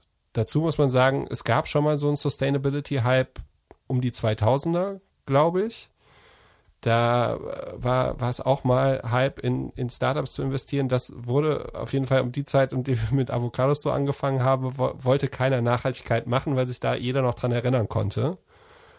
Jetzt scheint man wirklich viele Sachen zu sehen. Ich beobachte es immer so ein bisschen von der Seite und denke, okay, die Leute, die vor, also es ist halt jetzt auch ein sehr PR- trüchtiges Thema. So, Weltretten kann man jedem immer einfach gut erklären und man kommt damit gut in die Presse. Ich frage mich, ob das alles wirklich so, so gut ist und so, ja, so sustainable. Ich sage, wenn mich jemand fragt, ob ich nochmal sowas machen würde, sage ich immer, ich mache wieder Weltretten, wenn es wieder uncool ist. Ja, ich glaube, die zwei großen Themen sind Carbon Offsetting, also sagen, ich produziere CO2 und dann möchte ich mich aber davon befreien, äh, irgendwie, indem ich Bäume pflanzen. Das ist dieses Carbon Offsetting wo es äh, viele Startups gibt. Und das andere ist, glaube ich, so ein bisschen ähm, Supply Chain Monitoring oder Certification. Also du sagst, ich muss die und die Produkte für meine äh, Tennisschuhe kaufen regelmäßig. Sag mir mal, wie dieses Kautschuk-Unternehmen in auf Bali und äh, diese Näherei auf Indien wie die CO2-mäßig stehen, damit ich das ausrechnen kann. Das scheint, das sind die zwei offensichtlichen Modelle, die man, glaube ich, viel finanziert sieht gerade. Ähm, die, genau, die Frage war sozusagen, ob das, ob ist das ein Hype und ähm, ist das berechtigt oder sagen, geht es weiter? Ich glaube schon. Also A, du siehst an der Börse, dass die sagen, alles was grün ist, unheimlich hohe Bewertung bekommt. Also die, die Märkte glauben daran und du hast einen, einen Exit-Kanal damit. Und ich würde schon sagen, das ist jetzt mindestens eins der zwei größten Probleme, die wir haben. Alles, was mit CO2 zu tun hat. Und ich weiß noch nicht 100% wie die Incentives aussehen würden, ne? aber entweder werden in Form von Subventionen Incentives geschaffen oder irgendwelche Preise ausgelobt oder der CO2-Preis wird so hochgetrieben, dass es einen sehr hohen Incentive gibt, Lösungen zu finden. Aber relativ klar ist, dass, glaube ich, alles, was an der Verbesserung des Klimas oder auch nur Berechnung des Schadens arbeitet, glaube ich, ein riesengroßer Markt wird in der Zukunft. Einfach weil es das sein muss, äh, aufgrund der, der Probleme, die sozusagen die letzten 100 Jahre geschaffen haben. Von daher gibt's, glaube ich, noch zu wenig Startups, die das machen im Moment. Also es gibt vor allen Dingen zu wenig, die wirklich an der Lösung arbeiten. Bis jetzt sozusagen ist, sind es ja eher Accounting-Firmen für was wir falsch machen ähm, und dann das Problem dann wirklich lösen. Ähm, kriegen ja noch eher weniger hin. Aber ich, ich ist unheimlich schwer, den Markt zu beziffern, glaube ich. Also ich glaube, der ist Trillionen. Der hier Shamat äh, sagt ja mal, es ist ein Trillion-Markt äh, die Klimaprobleme zu lösen. Und äh, da, da bin ich ausnahmsweise, glaube ich, dabei. Das kann man als Market Size noch gar nicht abschätzen, wie viel Geld wir noch dafür ausgeben werden, um irgendwie wieder auf die ähm, Bestimmerseite der Klimaproblematik zu bekommen, äh, zu kommen. Also einerseits mit der Vermeidung anzufangen und dann irgendwann vielleicht sogar CO2 wieder zu verklappen oder loszuwerden. Ähm, also sagen eine positive Bilanz oder negative, wie sagt man das dann? Also eine, also wir versuchen jetzt ja sozusagen die negative Bilanz zu minimieren. Dann versuchen wir irgendwann Neutralität hinzubekommen und vielleicht äh, es sei denn irgendwie uns gefallen Dubai-Temperaturen äh, in London, versuchen wir vielleicht sogar nochmal dann sozusagen das wieder zu senken oder zu den den Prozess zu ähm, reversen, gibt es ein deutsches Wort dafür, zu zurückzudrehen. Und ich äh, glaube, die Marktgröße muss mehrere hundert Milliarden, eher tausend Milliarden, also Billionen, deutsche Billionen äh, groß sein. Von daher, das, das kann sich alles sehr überbewertet anfühlen, aber ich glaube, es wird noch ein 10 bis 100-faches an Firmen geben, die noch höhere Bewertung haben, die nur an diesem Problem lösen. also aus, aus vielfältigen Perspektiven und in ganz kleinen verschiedenen Teilmärkten, aber ich glaube nicht, dass das eine Blase ist, ehrlich gesagt. Dann gibt es tausend andere Sachen, die eher eine Blase sind gerade. Für mich ist das so schwer greifbar, weil man die Sachen nicht so, also wenn man E-Commerce sich anguckt dann, oder Produkte, kann man gleich sehen, okay, so und so funktioniert das. Ich habe das Gefühl, bei vielen von den Themen, die aktuell finanziert werden, ist, ist sehr, sehr viel Theorie dabei. Und auch eigentlich noch kein wirkliches Produkt dahinter. Ist das normal? Also geben wir da viel Geld in Forschung aus und dann irgendwann kommt da ein großer Knall oder wie siehst du das? Also wie gesagt, im Moment investieren wir viel ins Accounting, also das sozusagen festzustellen, was der Klimaschaden ist, den wir täglich an, anrichten und den dann idealerweise irgendwie mit dem im Moment einzig bekannten Weg, nämlich Bäume pflanzen, wieder auszugleichen. Das ist aber irgendwie auch endlich. Also um das CO2 zu binden und dann äh, langfristig zu binden, brauchen Bäume ja relativ lange. Das heißt, irgendwie wann brauchen wir halt entweder eine Möglichkeit, CO2 in Weltraum zu schießen oder in, in die Erde, äh, unter der Erde zu verklappen, oder wir brauchen Algen, die CO2 noch schneller binden und auf den Meeresboden sinken und sozusagen das Öl der Zukunft auf dem Meeresboden abzulagern. Das sehen wir, glaube ich, jetzt noch nicht, aber das müssen, das sind ja die einzigen Wege, wie man es irgendwann nochmal in den Griff bekommt. Aber von, von den echten Lösungen sieht man nicht so viel, bin ich bei dir. Im Moment geht es hauptsächlich, glaube ich, darum, Transparenz zu schaffen und erstmal zu schauen, wer wie böse ist und wie viel jeder tun müsste, um das äh, zu, zu kompensieren, um das Offsetting richtig zu machen. Und sozusagen würden wir jetzt ab heute beschließen, jeder muss 100% des CO2s offsetten, dann hätten wir überhaupt nicht die, die Kapazität, also irgendwie dann würden die, die Landpreise wahrscheinlich steigen, weil jeder Bäume pflanzen muss und äh, überhaupt gar nicht das, genug Land zur Verfügung stände, um so viele Bäume zu pflanzen wahrscheinlich. Jen hat auch gefragt, ob das Geschäftsmodell von VCs aktuell broken ist. Sie, sie meint, es gibt Bewertungen, die sind 40 Mal Umsatz, also 40 mal jährige, jährliches Recurring Revenue. Aber in Europa gibt es gar nicht so viele Exit-Kandidaten. Siehst du das ähnlich? Es kommt darauf an, wie schnell die Firma noch wächst. Also 40 mal ERA ist nicht, also das sagen 40 mal das, das den Jahresumsatz äh, im Subscription-Modell. Ist jetzt nicht total absurd bei den derz also es sind halt die derzeitigen Bewertungen. Sagen, wenn du davon ausgehst, dass die Firma aber noch irgendwie mit mit 60 bis 100 Prozent wächst. Wenn es über 100 ist, dann ist es wahrscheinlich eine faire Bewertung an heutigen Standards gemessen. Ähm, richtig ist, glaube ich, dass dass dann immer, dass die Firmen dann immer sehr schnell in Höhen vorschießen, wo europäische Firmen die nicht mehr kaufen können, sondern sagen, wo es nur große US-Konzerne gibt, die das sich noch leisten können, oder wo du einen Börsengang machst. Aber das ist ja okay. Das ist ja, äh, es gibt ja keine Norm, die sagt, Firmen müssen an größere Firmen verkauft werden. Sagen, wenn man sehr tief in der Corporate-Welt ist, dann denkt man äh, vielleicht, dass das so der Gang der Dinge sein muss, aber Disruption würde ja eher so funktionieren, dass die Firma, die halt so schnell wächst und so bewertet ist, an die Börse geht und eben ganze Industrien ablöst. Ähm, von, von daher, also man kann lange darüber, also sind wir in der Blase? Ja, schon irgendwie. Das ist jetzt nicht die Frage, aber ich sehe jetzt nicht, wo sich das von alleine auflösen würde. Beziehungsweise, äh, die letzte Woche war ja relativ turbulent, äh, da reden wir bestimmt auch gleich nochmal drüber. Ähm, das heißt, man sieht so ein bisschen, wo das klappen kann und wo nicht. Also irgendwie Beispiel, du hast, deine Bewertung ist 40 Prozent ERA, aber dir gehört schon 50 Prozent des Marktes. Dann muss man sich mal überlegen, wie, wie das klappen kann, dass du mit dann effektiv dem 20-fachen des Marktes bewertet wirst. Da, das wäre komisch. Äh, sagen, wenn das war, sagen du, du hast 100 Millionen Umsatz ERA und der Markt ist 200 Millionen groß äh, und dein, deine Firma wird mit 4 Milliarden bewertet, das äh, wäre wär komisch, weil dann brauchst du ja 20 Jahre, um nur den Umsatz, also wenn du 100 Prozent des Umsatzes als Gewinn hättest, bräuchst du immer noch 20 Jahre. Und so eine Rechnung gibt's teil, teilweise, glaube ich, gerade in der Wasser, Wasserstoffzellen, Wasser, wie ist das? Ähm, Brennstoffzellenbranche. Aber ansonsten finde find ich es jetzt noch nicht komplett. Ja, aber oft. für Corporates ist es natürlich schwierig, da irgendwie mitzuschwimmen und Sachen zu kaufen. Du, du musst das als Corporate deutlich, ja, äh, ach so genau, äh, so muss man es vielleicht auch nochmal sehen. Also ich glaube, du musst als Corporate es einfach früher sehen. Äh, also 40 mal ARA kann ja bei einer kleinen Firma noch sehr günstig sein. Wenn die halt nur eine Million Umsatz macht, dann muss man halt dann früh zuschlagen und Conviction haben, dass, dass das eben noch fünf, zehn Jahre weiter so wachsen kann.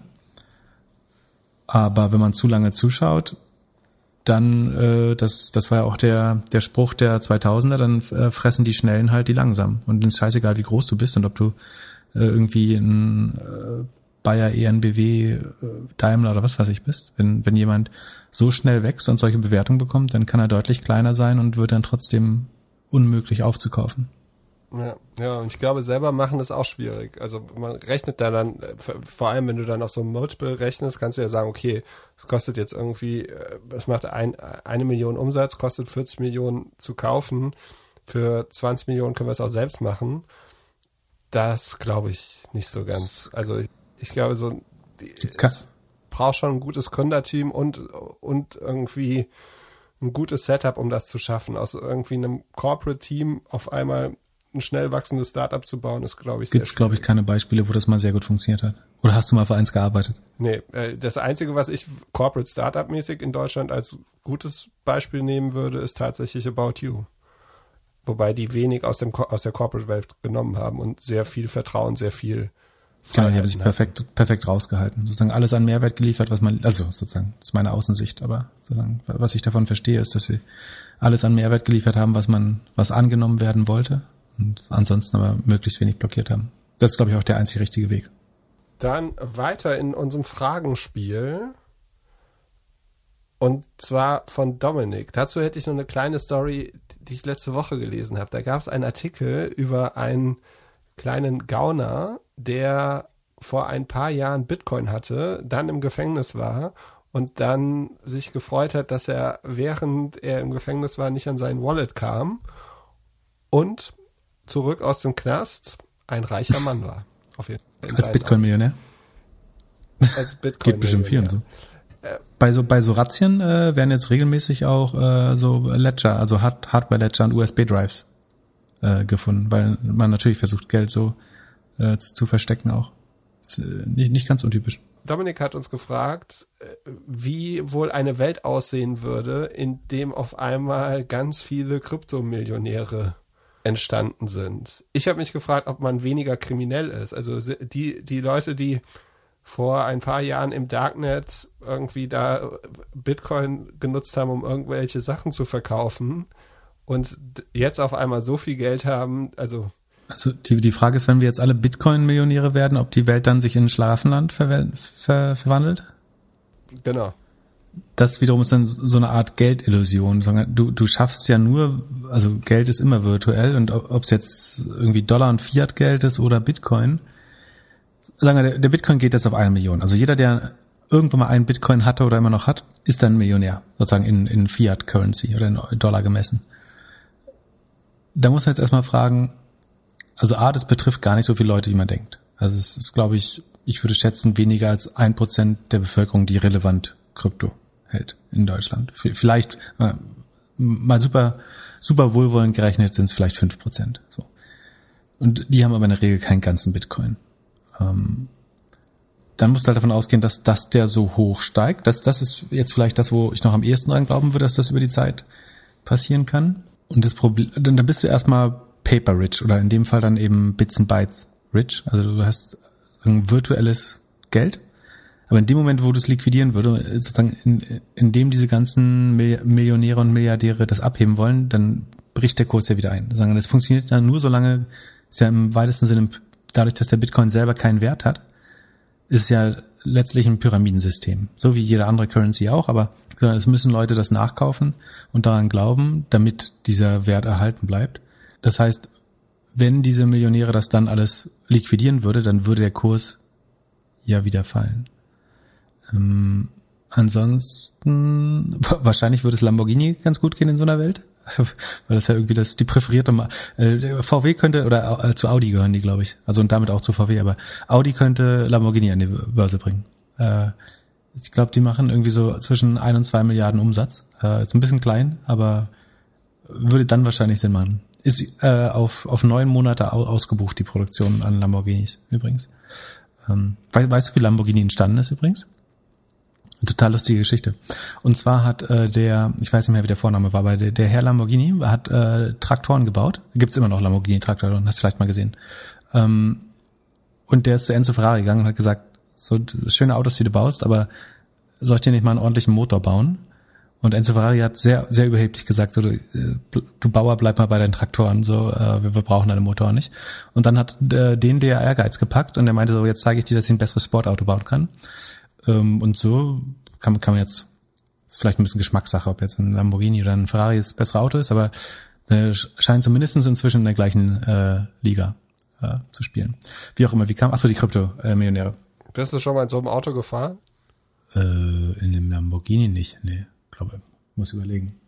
Ich glaube nicht, nee. Ich bin mal im äh, Formel 3 oder Formel 3000 Auto gefahren auf einer Rennstrecke äh, und ins auf Spa, also äh, zweimal sogar, einmal in Abu Dhabi und einmal in Spa in äh, Belgien. Aber äh, ich habe es nicht so mit Autos ehrlich gesagt. Also es gibt Autos, die ich schön finde, aber ein Lamborghini gehört jetzt nicht dazu. Mich, wie du in diese Autos gekommen bist. Mit meiner Größe oder mit meiner Frisur? Nee, Was meinst du? Weil ich, dich, ich hätte überhaupt nicht gedacht, dass du da irgendein Interesse hast, mal über, über Achso, so ne, es waren so äh, Incentive-Events im weitesten Sinne. Äh, also sozusagen, wo, wo du eingeladen wirst, äh, um dein, dich wohlwollend zu stimmen gegenüber gewissen Advertisern, äh, Merchants oder was auch immer. Ähm, wie, wie auch immer. Aber nee, ich glaube, ich noch nie Lamborghini gefahren, auch nicht Ferrari. Äh, aber es reizt mich auch überhaupt nicht zurück zu den Kryptomillionären. Ich glaube, es wird sich nicht viel ändern. Also die Gier bleibt immer noch da. Man möchte einfach ein größeres Boot danach. Und die Frage ist halt, wie kannst du auscashen? Also ich meine, es gibt eine Möglichkeit, nämlich dass dann irgendwann die Firmen wirklich das kaufen müssen. Dann hätten sozusagen die Early Investoren eine Möglichkeit aus, also zu verkaufen und der Kurs würde trotzdem weiter steigen. Aber ansonsten ist das halt relativ virtuell. Spannend wäre es, wenn du dir Geld dagegen, also Du musst nicht verkaufen, sondern du behältst dein Geld und dann also deine Kryptos. Der Kurs steigt, weil keiner verkauft, alle holen und du leihst dir dann Geld dagegen, so wie, wie das jetzt Superreiche mit Aktien machen. Das wäre spannend, weil dann musst du nicht verkaufen und dem Kurs schaden, aber du hast bekommst trotzdem dein Cash. Die Frage ist, gibt es Banken, die dir gegen Krypto also die Krypto auch nur mit 20 Prozent, geschweige denn mit 50 Prozent beleihen würden. Das wäre eine Frage. Ah, die Kryptobörsen selber machen das. Aber ah, pass auf, wir, ich habe eine Idee. Wir machen einen ICO, also wir geben unseren eigenen Coin raus. Den Doppelgänger-Coin. Das wollte ich eh schon machen. Doppel, ja, machen wir? Okay. Wir machen Doppelgänger-Coin. Können wir das jetzt schnell machen? Und wir limitieren den auf eine Million Coins. So.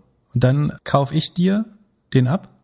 Und es, also wir müssen die, wir müssen auf der Börse, also wir müssen auf irgendeiner Börse gelistet sein. Dann treiben wir den durch Eigengeschäfte, den, treiben wir den Kurs hoch. Also sagen, ich stelle immer. Nee, ich, doch, äh, äh, dann kommen wir doch ins Gefängnis. Da habe ich keine. Moment, wir können uns so lange Kryptos hin und her verkaufen. Äh, wir sind ja keine publicly listed company. Also wir verkaufen uns die zu immer höheren Kursen hin und her. So steigt der Kurs an der Börse. Und dann der, der das zuletzt hat, äh, die die Kryptos, leiht sich dann äh, Geld dagegen bei der Kryptobörse, tauscht das in Bitcoin um, zieht die ab von der Börse auf auf einen Safe und dann haben wir ab damit. Dann hast du Geld aus dem Nichts geschaffen. Das, das könnte funktionieren. Dann kannst du auch mit dem Geld weglaufen. Also dann hast du halt erstmal Bitcoin, aber das kannst du dann ja irgendwie wieder irgendwo anders umwandeln. Ähm, ja, ich glaube, ich glaube jetzt nicht an der Zukunft, wo alle Kryptomillionäre würden, ehrlich gesagt. Also vielleicht wird es irgendwie so ein währungsähnliches Mittel mal oder Wertaufbewahrung, aber dass jetzt überall Kryptomilliardäre und Millionäre aus der und also und ist es glaube ich relativ gut nachgewiesen, dass man nicht glaubt, dass das zu deutlich mehr Gleichheit führt in der Gesellschaft. Weil auch jetzt gibt es sogenannte Crypto Whales, also Leute, die unheimlich viel Bitcoin äh, besitzen. Es ist ja nicht so, dass unsere Taxifahrer und der Bäckermeister und ähm, irgendwie die ALG-2-Empfänger alle ein Kryptokonto haben, sondern es ist auch Krypto liegt wieder bei besser gebildeten und besser verdienenden, vermögenden Menschen. Äh, von daher ändert es an der Welt eigentlich gar nichts. Außer äh, es gibt ein paar, ja, gibt ein paar neue Kryptomillionäre im besten Fall, ob die das Geld daraus ziehen. Was ich noch spannend finde, ist, ob du in äh, so eine Art Deflation kommst dadurch. Das, also eine Gefahr, die ich post-Corona sehe, ist, wenn jetzt alle Leute sind gewohnt, die Aktien gehen nur hoch und Krypto geht nur hoch und du hast jetzt deinen dein Stimulus-Check da investiert und die Frage ist, und du hast sehr gut gelernt, ohne Ausgaben zu leben. Also die, die ganzen Urlaubsgelder und so wurden ja jetzt angespart und in Aktien investiert.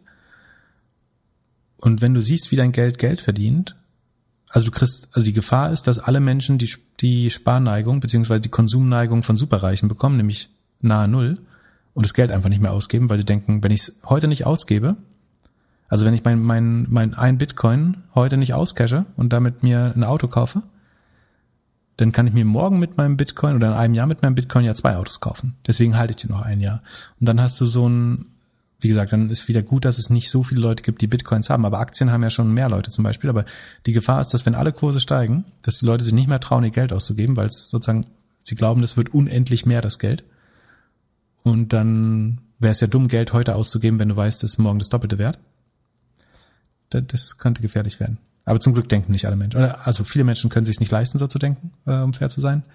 Und ich hoffe, dass auch sonst. Äh, aber dann hattest du den Konsumverzicht, nachdem du dich so sehnst und den ich prinzipiell auch richtig finde. Ja, der, ich glaube trotzdem, dass es den leider nicht gibt. Also wenn man Amerika jetzt anguckt und auch Uber-Zahlen, Lyft-Zahlen und so, dann scheint es ja schon wieder so zu sein, dass alle Leute rausgehen. Ja, gibt's. Also und fängt Sachen das Revenge-Spending schon an? Denke schon. Viacom hat Zahlen geliefert am Mittwoch und wir wurden per Mail gefragt von Leonel, wie die Zahlen so waren. Du hattest da schon mal kurz was drüber gesprochen im hier bei ohne Aktien wird schwer. Genau, ich hatte ja sozusagen nach dem nach dem Akigos ähm, Armageddon, also Stories Viacom ist ein großer Medienkonzern äh, mit einem kleinen Streaming-Geschäft und war eins der Hauptinvestments von Bill Wangs Akigos Capital, die den Kurs sehr stark hochgetrieben haben. Dann gab es Notverkäufe, weil der Hedgefund oder das Family Office komplett overleveraged war, also zu viele Hebel aufgebaut hatte. Dann mussten äh, irgendwie in Wert von zig Milliarden Dollar Aktien verkauft werden. Dadurch ist der Viacom-Kurs von 100 auf jetzt noch 40 Dollar runtergekommen. Und ich fand das inzwischen zu günstig, weil Viacom irgendwie mit einmal Umsatz und zehnmal ähm, Gewinn bewertet ist. Und der Gewinn ist gerade besonders niedrig, weil in der Corona-Krise natürlich die Werbepreise runtergehen. Und deswegen hatte ich sozusagen so eine Strategie erläutert, wie man da auf so einen Rebound spekulieren könnte. Also A, dass das Werbegeschäft nach Corona wieder anzieht und dass dieses Streaming-Geschäft sich halt positiv entwickelt und um das ganz klar zu sagen, die, zu diesem Rebound ist es noch nicht gekommen, sondern die ähm, notieren, ich glaube, sogar ein bisschen niedriger unter dem Kurs, wo ich das vorgeschlagen hatte. Aber die Zahlen äh, finde ich weiterhin recht gut. Also das äh, Gesamtumsatz hat sich um 14 Prozent verbessert, die Werbeerlöse sind um 21 Prozent hoch zum Vorjahr. Das Streaming-Geschäft macht 70 Prozent mehr Umsatz und die Subscriber sind zum Vorquartal von 30 auf 36 Millionen gestiegen. Das sind 6 Millionen sind dreimal so viele Neukunden wie im Vorquartal. Davon sind, bleiben vielleicht nicht alle bezahlend, weil es so ein ähm, Trial gab, weil Paramount Plus, das Streaming-Angebot, das zweite Streaming-Angebot gerade erst startet. Aber man muss sich mit den Trials nicht beschäftigen, weil man direkt den Umsatz schauen kann. Also man kann ja die, die Subscriber-Zahlen ignorieren und nur auf den Umsatz schauen. Der ist auf jeden Fall, ähm, der ist von Trials nicht beeinflusst. Der ist um 70 Prozent hoch. Also es scheint, als wenn das gut startet, das, also nicht grandios, aber total solide startet das Streaming-Geschäft. Kannst du das mal mit Netflix vergleichen? Ja, Netflix hatte 200 bis 250 Millionen Subs. Ich weiß nicht auf dem Pfennig genau, aber nicht zehnmal, ja, achtmal. Ja, genau. Und bei Netflix ist aber ein Subscriber mit 1000 Dollar bewertet. Ähm, oder du kannst auch auf den Subscription-Umsatz umrechnen, kommst du auf einen ähnlichen Wert. Und Netflix wächst, das hatten, das hatten wir in einer der letzten Folgen, dass Netflix halt nicht mehr so schnell wächst, während die hier, also Viacom, CBS, wachsen halt mit 70 Prozent des Subscription Revenue. Also du, wenn du da jetzt, du kannst sagen, Netflix hat eigentlich einen besseren Operating Leverage, weil sie so viele Kunden haben, dass die Produktionskosten vergleichsweise niedrig sind. Aber dafür wächst Viacom halt deutlich schneller beim Subscription oder bei den Subscribern gerade.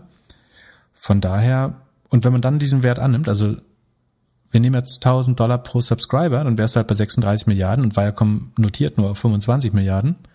Dann hättest du einen Discount auf das Streaming-Geschäft. Plus du kriegst das herkömmliche Cable-Business, also sozusagen, ist ja eine US-Cable-Box, wo verschiedene Kanäle drin sind und verschiedene Filmstudios etc.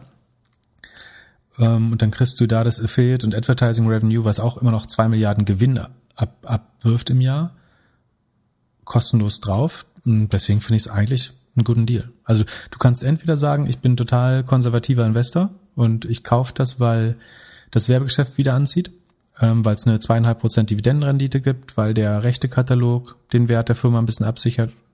Um, und dann habe ich das Streaming-Geschäft irgendwie als Fantasie so ein bisschen drin. Oder du sagst, ich glaube total an Growth und ich finde die Bewertung von Netflix und Disney und so weiter total fair. Und dann bewerte ich diese 36 Millionen Kunden mit 36 Milliarden oder ein bisschen weniger. Und dann kriegst du den ganzen Rest äh, geschenkt. Also so oder so finde ich finde ich die tendenziell unterbewertet. Ich glaube, das Problem ist quasi das Branding der Aktie. Das ist alte TV-Box, äh, nicht spannend, sterbendes TV-Business. Genau, müssten die sich jetzt nicht einfach aufteilen, also splitten, hey, das ist die eine Firma, das ist die andere und die sind beide an der ja. Börse und das eine ist so ein bisschen Bad Bank und das andere ist Zukunftsmusik? Ja, äh, macht theoretisch so Sinn. Problem, sozusagen den Rechtekatalog musst du ja teilen. Also sagen die die Rechte, die das Streaming attraktiv machen, entstehen teilweise aus den TV-Studios und aus den Cable-Kanälen. Das ist ein bisschen das Problem, dass es da eine relativ tiefe Verquickung gibt. Oder alles rebranden. Ich meine, Netflix hat das ja auch geschafft. Da, das wär, das fände ich schon schlauer. Und ich meine, die, das, das Streaming-Produkt heißt Pluto und das neue ähm, Paramount Plus. Das heißt, da steht da nicht mehr CBS drauf. Das CBS ist eine relativ alte Brand, aber und also die TV-Kanäle, die dazugehören, sind so Nickelodeon, MTV, Showtime. Showtime produziert viele gute Serien. Klar ist TV kein riesen Wachstumsmarkt, aber das hat solide Margen und man kann das auch, selbst wenn das irgendwann mal kaputt geht, was im Moment aber noch nicht so aussieht, dann kann man auch das profitabel runtermanagen. Also, aber ich verstehe den Punkt. Sind, sagen, wenn, wenn Streaming wirklich erfolgreich wird, dann sind es halt, gibt es so einen gewissen Abschlag dafür, dass es keine reine Streaming-Firma ist. Kannst du dich noch erinnern, wie viel Geld Netflix immer noch mit dem Verschicken von DVDs macht? Machen die das noch? Gibt's das noch? Ja, das machen und es war irgendwie eine riesen Nummer noch. Also Netflix hat ja damit angefangen, dass sie DVD, also eigentlich so wie mein, meine Idee fürs Waschmittel, mhm. DVDs im kleinen Umschlag per Post. Und in irgendeinem Earnings Call kam jetzt raus, dass die das immer noch machen und dass das auch immer noch großes Business ist. Unfassbar. Für alte Filme und so. Und ich, so würde ich es bei denen genauso machen jetzt. Aircom sollte sich einfach umbenennen und das Kabelbusiness läuft halt nebenbei noch ein bisschen, aber nach vorne heraus zum Endkunden, das ja. ist alles. Ich, genau. Ja. Das schöne Also sie haben so ein bisschen Branding-Storytelling-Thema, glaube ich. Aber ich meine, irgendwann wird sich das sozusagen mit den Zahlen durchsetzen, hoffe ich. Also wie gesagt, das immer die Risiken wären, also die zwei großen Risiken, die ich sehe, ist eh, also schon das TV-Geschäft, dass das nicht ewig so weiterläuft. Aber wie gesagt, das was schrumpft, heißt nicht, dass es unprofitabel wird zwangsläufig. Und das andere ist, dass natürlich Netflix, Disney und äh, Amazon viel tiefere Budgets für für Content haben. Aber wie gesagt, Viacom stellt eigenen Content her und ist ein bisschen, bisschen schwer, das langfristig vorauszusagen. Also sagen, ist Streaming ein Business, wo es zwei, drei große nur gibt? Oder werden ein paar Nischenanbieter überleben im Streaming? Und äh, ich kann mir, kann mir das schon vorstellen, glaube ich, dass es auch vier, fünf Anbieter geben wird. Pip, bevor wir in die Short Corner gehen, magst du kurz den Disclaimer sagen? Weil auch wenn, also das CBS funktioniert ja jetzt nicht so ganz, deine Prediction dort greift noch nicht. noch nicht, aber mit den Shorts scheinst du ja ganz gutes Händchen aktuell zu ja. haben. Ähm, genau, wann immer wir über Aktien äh, oder andere Wertpapiere sprechen, äh, sollt ihr nicht aufgrund des hier gehörten handeln, äh, sondern euch eine eigene Meinung aufgrund von eigenem Re Research bilden. Äh, das ist keine Investmentberatung. Wir können unmöglich haften für euer Handeln aufgrund des hier gehörten, auch, wenn wir uns viel Mühe geben, äh, das schlau zu machen, aber wir präsentieren nur Ideen, teilweise Dinge, die wir selber machen. Oft machen wir die Dinge selber, sozusagen wir sind dann auch conflicted. Ähm, aber die Entscheidung müsst ihr selber auf eigenes Risiko treffen und Aktien und viele Wertpapiere, gerade äh, Short-Produkte oder Hebelprodukte haben immer das Risiko eines Totalverlustes. Und dann, dann machen wir die Community auf jeden Fall dicht, äh, wenn das Gejammer kommt. In Folge 35 hast du erzählt, dass es Plug Power gibt, dass sie seit 25 Jahren eigentlich unerfolgreich Gabelstapler mit Wasserstoffzellen bauen. Dann gab es noch so einen interessanten Side-Deal mit Amazon und Walmart, dass Amazon und Walmart Aktien bekommen haben für einen Spottpreis, damit sie die Gabelstapler abnehmen. Damals war die Aktie so bei 52 Dollar pro Stück. Heute, 7. Mai, 22 Dollar oder so. Ja, läuft. Scheint ganz gut zu funktionieren. Gratulation. Ja, war ja aber auch absehbar, dass äh, die, also die, die Hypothese ist, dass diese ganzen Wasserstoffaktien komplett overhyped waren, äh, was nicht so einfach ist, wie es klingt, weil das hättest du auch vor einem Jahr schon sagen können und dann hättest du wahrscheinlich äh, irgendwie, hätten die sich nochmal verdoppelt oder verdreifacht in der Zeit und du hättest viel Geld damit verloren. Das war jetzt vom Timing ein bisschen glücklich. Und also ein gewisser Teil des Verlusts kam, weil auch ein weiterer Wasserstoffplayer, nämlich Ballard Power, diese Woche katastrophale Zahlen, also würde ich zumindest sagen, präsentiert hat. Und das zieht dann natürlich alle Player runter, also sowohl Ballot Power als auch ähm, Plug, das ist das, was wir mal besprochen haben als Short-Idee. Und äh, die Nell Asa aus, ich glaube, Norwegen, wenn ich mich nicht irre, ist noch ein großer Player. So, so sehr wir grüne Technologien gut finden äh, oder irgendwelche Mobilitäts-Zukunftstechnologien oder Antriebstechnologien, ähm, sind die Bewertungen von diesen Firmen. Also total absurd. Ballot Power ist mit 5 Milliarden bewertet, das ist das 50-fache des Umsatzes. Äh, das macht meiner Meinung nach keinen Sinn. Meine Hypothese war da immer, dass das relativ niedrige Technologie ist. Also man ist schwer, sich da zu differenzieren oder irgendwelche Burggräben aufzubauen. Das Elektrolyse ist nicht so neu. Das kennt die Menschheit irgendwie seit äh, Dutzenden, wenn nicht Hunderten Jahren oder Hunderten nicht, aber sagen halt, hat einen hohen Zeitraum. Und Ballot Power hat jetzt, also die wird sind mit 50 mal Umsatz bewertet und sind aber der Umsatz ist aber 26 Prozent geschrumpft. Also das ist jetzt nicht der Anspruch einer Wachstumscompany. Also du kannst sagen 50 mal Umsatz bei einer Cloud Company, die haben 85 Prozent Gross Margin und wachsen mit 100 Prozent, dann kann man darüber reden, ob 50 mal Umsatz vielleicht fair ist. Aber bei einer Hardware-Firma, die in dem Fall jetzt äh, 17,6 Millionen Umsatz im Q1 gemacht hat, dieser Umsatz sich reduziert hat um 26 Prozent zum Vorjahr.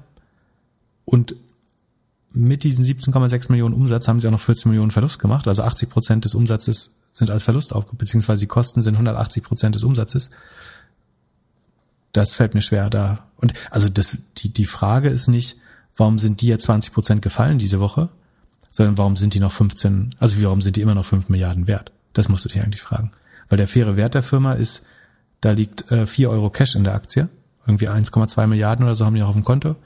Da wäre ich bereit, drüber zu diskutieren, ob man äh, 4, 5 Euro für die Aktie zahlen kann. Aber warum die immer noch 15 wert sind, verstehe ich äh, bis heute nicht. Also die wollen irgendwie Fuel Cells, also Fuel Cells, äh, Brennstoffzellen für Busse, Schiffe, Trucks, Autos bauen.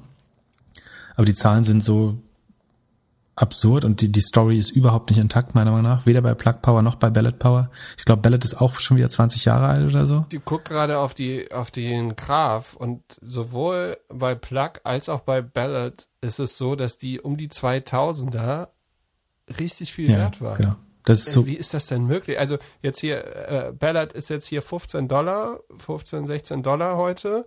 Im Februar 2000 war die bei 114. ja, das war halt die, 115. die erste Blase. Und Und das war, da hat jeder gedacht, jetzt muss die Welt gerettet werden mit Wasserstoff. Genau, da gab es halt auch für Fantasie krasse Bewertungen und gefühlt gehen die dann immer 20 Jahre in den Winterschlaf und dann wachen die 2020 oder 2019 auf und sagen, uh, sind wieder mehr dumme Leute am Markt, äh, lass das Business nochmal starten. Nochmal neue, neue Präsentation Ja, und wir nehmen weiteren Anlauf. Plug Power heute 22, 23 Dollar. Februar 2000 1174 Vollkommen Dollar. Ich meine, das Lustige ist, äh, im Vergleich dazu ist die, ist die Übertreibung jetzt fast gering. Aber, und ich meine, klar ist Wasserstoff irgendwie ein Zukunftsmarkt, aber doch nicht das rechtfertigt, also du kannst es ja auch gar nicht so hoch skalieren. Also sagen wir, du hast unlimitierte Nachfrage. Alle Regierungen sagen, wir zahlen eine Prämie, also wir haben einen hohen, hohen CO2-Preis, beziehungsweise wir bezahlen eine Prämie auf äh, Clean Energy, auf, auf Wasserstoff. Wie willst du denn so viel Kraftwerke bauen? Also selbst wenn du wolltest, kannst du ja nicht ähm, irgendwie das, den, den Umsatz verdoppeln jährlich. Oder vielleicht kannst du ihn verdoppeln, aber du kannst ihn ja nicht ver, vervierfachen oder irgendwie an diese Bewertung rankommen. Ähm, ich, ich verstehe, warum das irgendwie ein Thema ist, was gut verfängt bei, bei, bei Retail-Investoren. Aber wie man nur annähernd diese Zahlen, also es gibt einen Grund, wie die Zahlen berechtfertigt werden, das ist diese 10 Trillion Wasserstoff-Economy. Das ist so, womit die alle werben. Das in irgendeiner Unternehmensberatung hat man gesagt, in, in zehn Jahren könnte der Markt 10 Trillionen groß sein, also oder deutsche Billionen, also 10.000 Milliarden. Äh, Und deswegen kann man sagen, der TAM ist riesig groß. Und das sind die drei, vier größten Firmen, die da drin sind. Aber, also wie gesagt, ich, ich glaube, dass wenn das wichtig wird, ist das was, wo Technologie in China landen wird, wo es, wo die, die Brennstoffzellen oder die Elektrolysekraftwerke günstiger hergestellt werden können in, in China. Ähm, ich sehe nicht, wie das mehr als 15, 20 Prozent Marge haben kann. Jetzt im Moment ist die Gross Margin, also die Rohmarge bei 15 Prozent. Und mir, mir fehlt einfach komplett die Fantasie. Ich würde für die Aktie das zahlen, was, was an Cash drin liegt und äh, das ist, wären nochmal von 15 auf 5 Euro runter der Kurse, nochmal gedrittelt. Da, ich weiß jetzt nicht, ob ich jetzt nochmal einen Short eingehen würde, auch wenn ich es zu teuer finde. Also ich halte meinen auf jeden Fall, ich habe äh, auf Plug. Das ist zeitlich limitiert, oder? Wie lange hast du? Äh, muss ich mal gucken, was die Konditionen sind. Der ist auf jeden Fall schon im Geld, das weiß ich. Ich habe gewettet, dass es Plug unter 30 geht, die sind bei 22, glaube ich, und bis zum Januar 22, also relativ langlaufend, weil du ja nie weißt, wie das dann zahlst du halt eine hohe Versicherungsprämie für den Optionsschein. Dafür eliminierst du aber so ein bisschen die Gefahr, dass im nächsten Jahr die Leute noch weiter daran glauben. Also eliminieren kannst du es nicht, aber weil du jetzt nie darauf wetten kannst, dass das morgen implodiert. Dann, deswegen habe ich versucht, relativ viel Zeit zu kaufen. Aber im Moment ist der im Geld äh, und sollte Geld verdienen. Ansonsten ist das, wie gesagt, nur was, was man irgendwie, wenn man schon mal mit Optionsscheinen gehandelt hat oder sich damit au- sehr gut auskennt, machen sollte. Ähm, ist deutlich schwerer, mit sowas Geld zu verdienen, als einfach, indem man ETFs kauft oder Aktien lange hält oder ein hochdiversifiziertes Portfolio lange hält, ist im Zweifel einfacher. Für mich ist das eine Mischung aus sozusagen meine, meine Meinung mit Geld manifestieren und das Depot ein bisschen absichern, dass wenn der Markt insgesamt einbricht, hoffe ich halt, dass die auch am meisten verlieren. Äh, Was am Donnerstag jetzt, wo es sehr turbulent war, ja auch passiert ist. Aber ich, ich bin sehr skeptisch bei diesen ganzen Wasserstoffaktien wirklich. Also ich, ich wäre vielleicht spannend. Vielleicht mag uns mal jemand in der Community erzählen, wie das alles äh, Sinn machen kann, weil sie Sinn ergeben kann, soll ich sagen. Ähm, weil so richtig verstehe ich es leider nicht. Äh, fehlt mir. Da irgendwie bin ich nicht in den richtigen Topf gefallen als Kind. Ähm, aber eine, eine andere, meine zwei, ich habe die drei, meine drei Absicherungen sind ja Beyond Meat, Plug und Tesla. Und Beyond Meat hat auch schön ins Bett geschissen, ähm, also hat auch so mittelgute Zahlen geliefert. Wobei die Aktie jetzt noch nicht so abgestürzt ist, oder? Doch, wohl die ist gut runtergekommen, auch seit, seit wir das kritisch. Genau, am 8. Februar war sie noch 175, jetzt ist sie bei 111 Dollar pro Aktie. Genau, das würde ich sagen, ist jetzt äh, schon relativ gut runtergekommen, aber noch zu teuer natürlich auch. Ja, und die haben, also die Zahlen waren nicht total obwohl doch eigentlich schon. Also sie haben 108 Millionen Umsatz gemacht. Dabei ist das, also Beyond Meat stellt äh, plant-based Burgers her und und auch Würstchen und so alles mögliche, was prinzipiell gut ist. Äh, äh, Tiere unheimlich schlechte Ökobilanz. Je mehr wir uns pflanzlich ernähren, desto besser für den Planeten. Großartiger Beitrag neben vielen anderen Sachen. Problem ist, dass die viel über Restaurants verkauft haben und das ähm, Geschäft ist durch Corona logischerweise advers beeinträchtigt. Ähm, gleichzeitig konnten sie ihre Retail, also den Einzelhandelsumsatz steigern. Insgesamt äh, wachsen sie aber nur sehr moderat und vor allen Dingen verschlechtert sich die, die Marge eigentlich, oder verbessert, nee, tatsächlich verschlechtert sie sich. Also sie waren schon mal hatten kurzfristig mal eine positive Operating Margin. Inzwischen ist sie wieder auf minus 23 Prozent runter. Also sie wachsen aber zu extrem hohen Kosten, geben unheimlich viel für die Weisen Marketing nicht getrennt aus, sondern zusammen mit den Gemeinkosten oder Admin. Und die, die Marketingkosten haben sich aber stark erhöht auch zum Vorquartal. Und das Problem ist, beziehungsweise warum ich da skeptisch bin, ist ja, weil ich glaube, das ist halt ein relativ einfaches Commodity-Produkt. Also wie viel Marge kannst du auf so einen Burger langfristig eigentlich äh, bekommen? Weil natürlich auch die großen Nahrungsmittel- und Fleischproduzenten selber ihre eigenen Produkte bauen. Also Nestlé hat irgendwie sein Garden Gourmet und dann gibt's irgendwie Rebel Meat und ähm, Unilever hat was eigenes.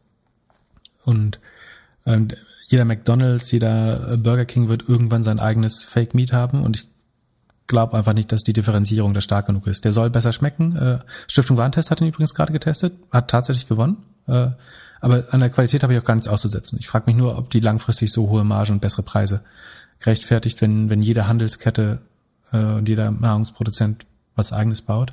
Ich glaube ja, dass die noch gekauft werden von einem von den großen. Aber dafür ist es ja zu teuer. Das, das ist ja das einzig Gute an diesen überwerteten Companies, dass niemand blöd genug wäre, die noch zu kaufen. Die, das ist die einzige Angst, die du nicht haben musst. Meiner Meinung nach zumindestens.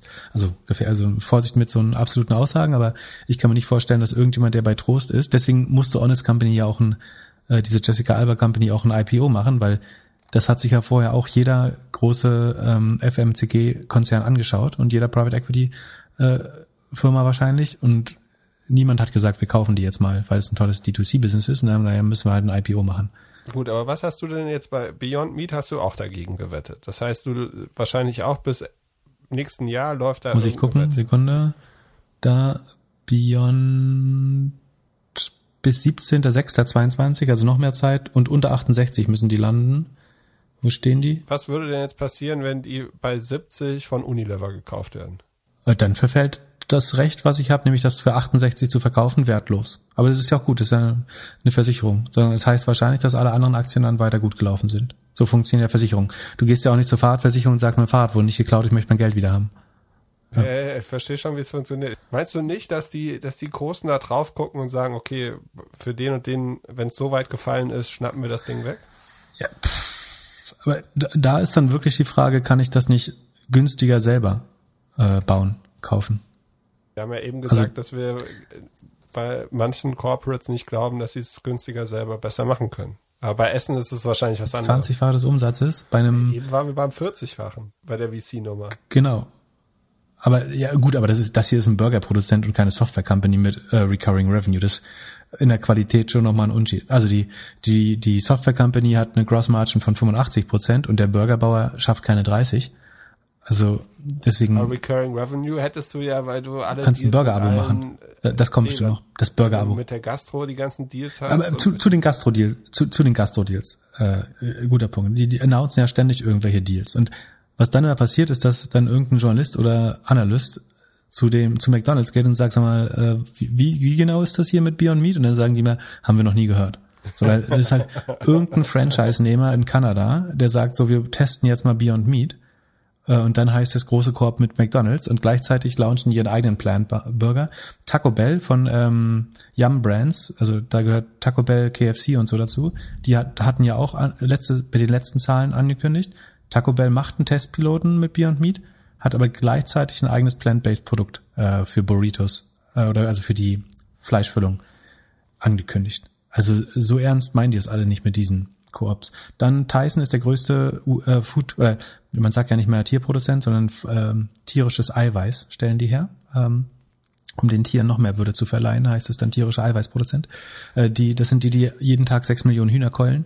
Ähm, selbst die machen ein eigenes Produkt jetzt. Und der große und Kagel, Tyson, Nestle, Unilever, alle eigene Produkte oder bauen gerade alle. Ähm, JBS, das ist der größte Nahrungsmittel- oder Fleischkonzern weltweit, die kommen aus Brasilien, äh, weil man da Rinder natürlich herstellt. Ähm, die bauen eigene Fleisch, äh, plant-based Fleischprodukte jetzt. Und der große Vorteil von denen ist ja, die können das billiger, weil sie Produktionsmöglichkeiten äh, haben. Also sie haben mehr Kapazität äh, dafür gleichzeitig. Und vor allen Dingen, was viel wichtiger ist, sie haben die Distribution. Beyond Meat muss mit jedem scheiß Supermarkt verhandeln, ob sie bitte, bitte ins Fleischregal kommen und unter welchen äh, irgendwie Bedingungen das möglich wäre. Tyson sagt, hey, neben unserer Bulette liegt jetzt noch eine Pflanzenbulette. Punkt. Und äh, das ist schon ein Riesenvorteil, um die Produkte ans und, äh, und das Volk zu bekommen. Und der kostet einen Dollar weniger, also statt 5,99, 4,99. Das wird zum Glück der Durchbruch für Plant-Based Meat sein. Also äh, insgesamt sehr gut. Also und das muss man auch sagen. Das, wie gesagt, das ist alles sehr gut, aber das kann man fast vergleichen. Ich würde es vergleichen mit Tesla. Tesla hat unheimlich viel Druck auf die Industrie gemacht, unheimlich viel Positives bewirkt, äh, sozusagen für den Philosophy Change, wenn du so willst. Und so ein bisschen ist es mit Beyond Meat auch. So, die haben jeden Nahrungsmittelkonzern gezwungen, eine eigene Plant-Based Linie anzubauen, weil sie halt genug ähm, Hühner aufscheuchen, im wörtlichen Sinne Hühner aufscheuchen konnten. Ähm, und von daher haben sie viel Einfluss, aber dass sie als First Mover einen Großteil des Marktes und des Gewinns mitnehmen in den Markt, das sehe ich ehrlich gesagt überhaupt nicht. Nestle äh, macht übrigens auch eine neue ähm, Erbsenmilchsorte, um Oatly und Alpro, Alpro gehört zu Danone, äh, anzugreifen. Da wird noch viel kommen. Und alle als, also diese gehypten Sachen wie Oatly, Beyond Meat, Impossible uh, Food und so, ich würde es wirklich mit Vorsicht sehen. Ich kann, ich sehe nicht, dass die langfristig die gleichen Margen bekommen wie die großen FMCGs und sie sind in der Distribution nicht so stark. Das ist wie, so, so wie jede irgendwie Charity-Marke oder Bionade am Ende an Coca-Cola verkauft, weil die sie einfach in die Regale und in die Dönerbuden in den Kühlschrank stellen. Ähm, deswegen bleibe ich da auch weiterhin skeptisch. Die deutsche Presse scheint dich jetzt zu gucken. Achso, und letztes noch, Entschuldigung, darf, darf ich nochmal unterbrechen? Die letzte Sache noch zu, zu den Shorts, also A nochmal die Warnung, wirklich nicht mit so einen Shorts rumspielen, wenn man es nicht versteht.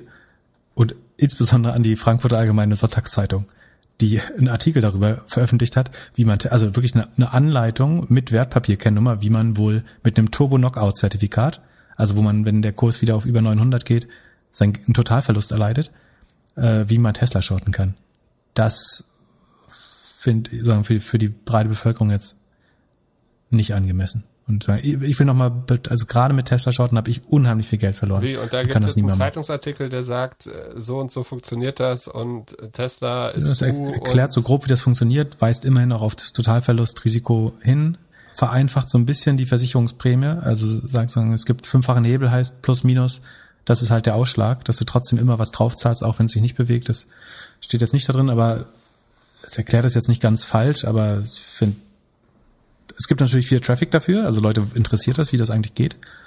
Aber ob man das so darstellen soll, das ist vielleicht ein Video mit dem Experten oder oder so besser. Naja. Wer schreibt sowas? Ist das jemand, der vorher vielleicht geschrieben hat, dass Volkswagen und die deutsche Automobilindustrie abgeht wie Schmitz Katze oder? Das kann sein. Vielleicht ist das die, die letzte Bastion jetzt. Äh, Tesla angreifen mit, mit, mit dem Volksshort. Der Volksshort um die deutsche, deutsche um die Kapitalkosten von, von äh, Tesla zu, zu erhöhen und die deutsche Automobilindustrie zu retten. Oder gibt es Parallelen zu Wirecard? Nein.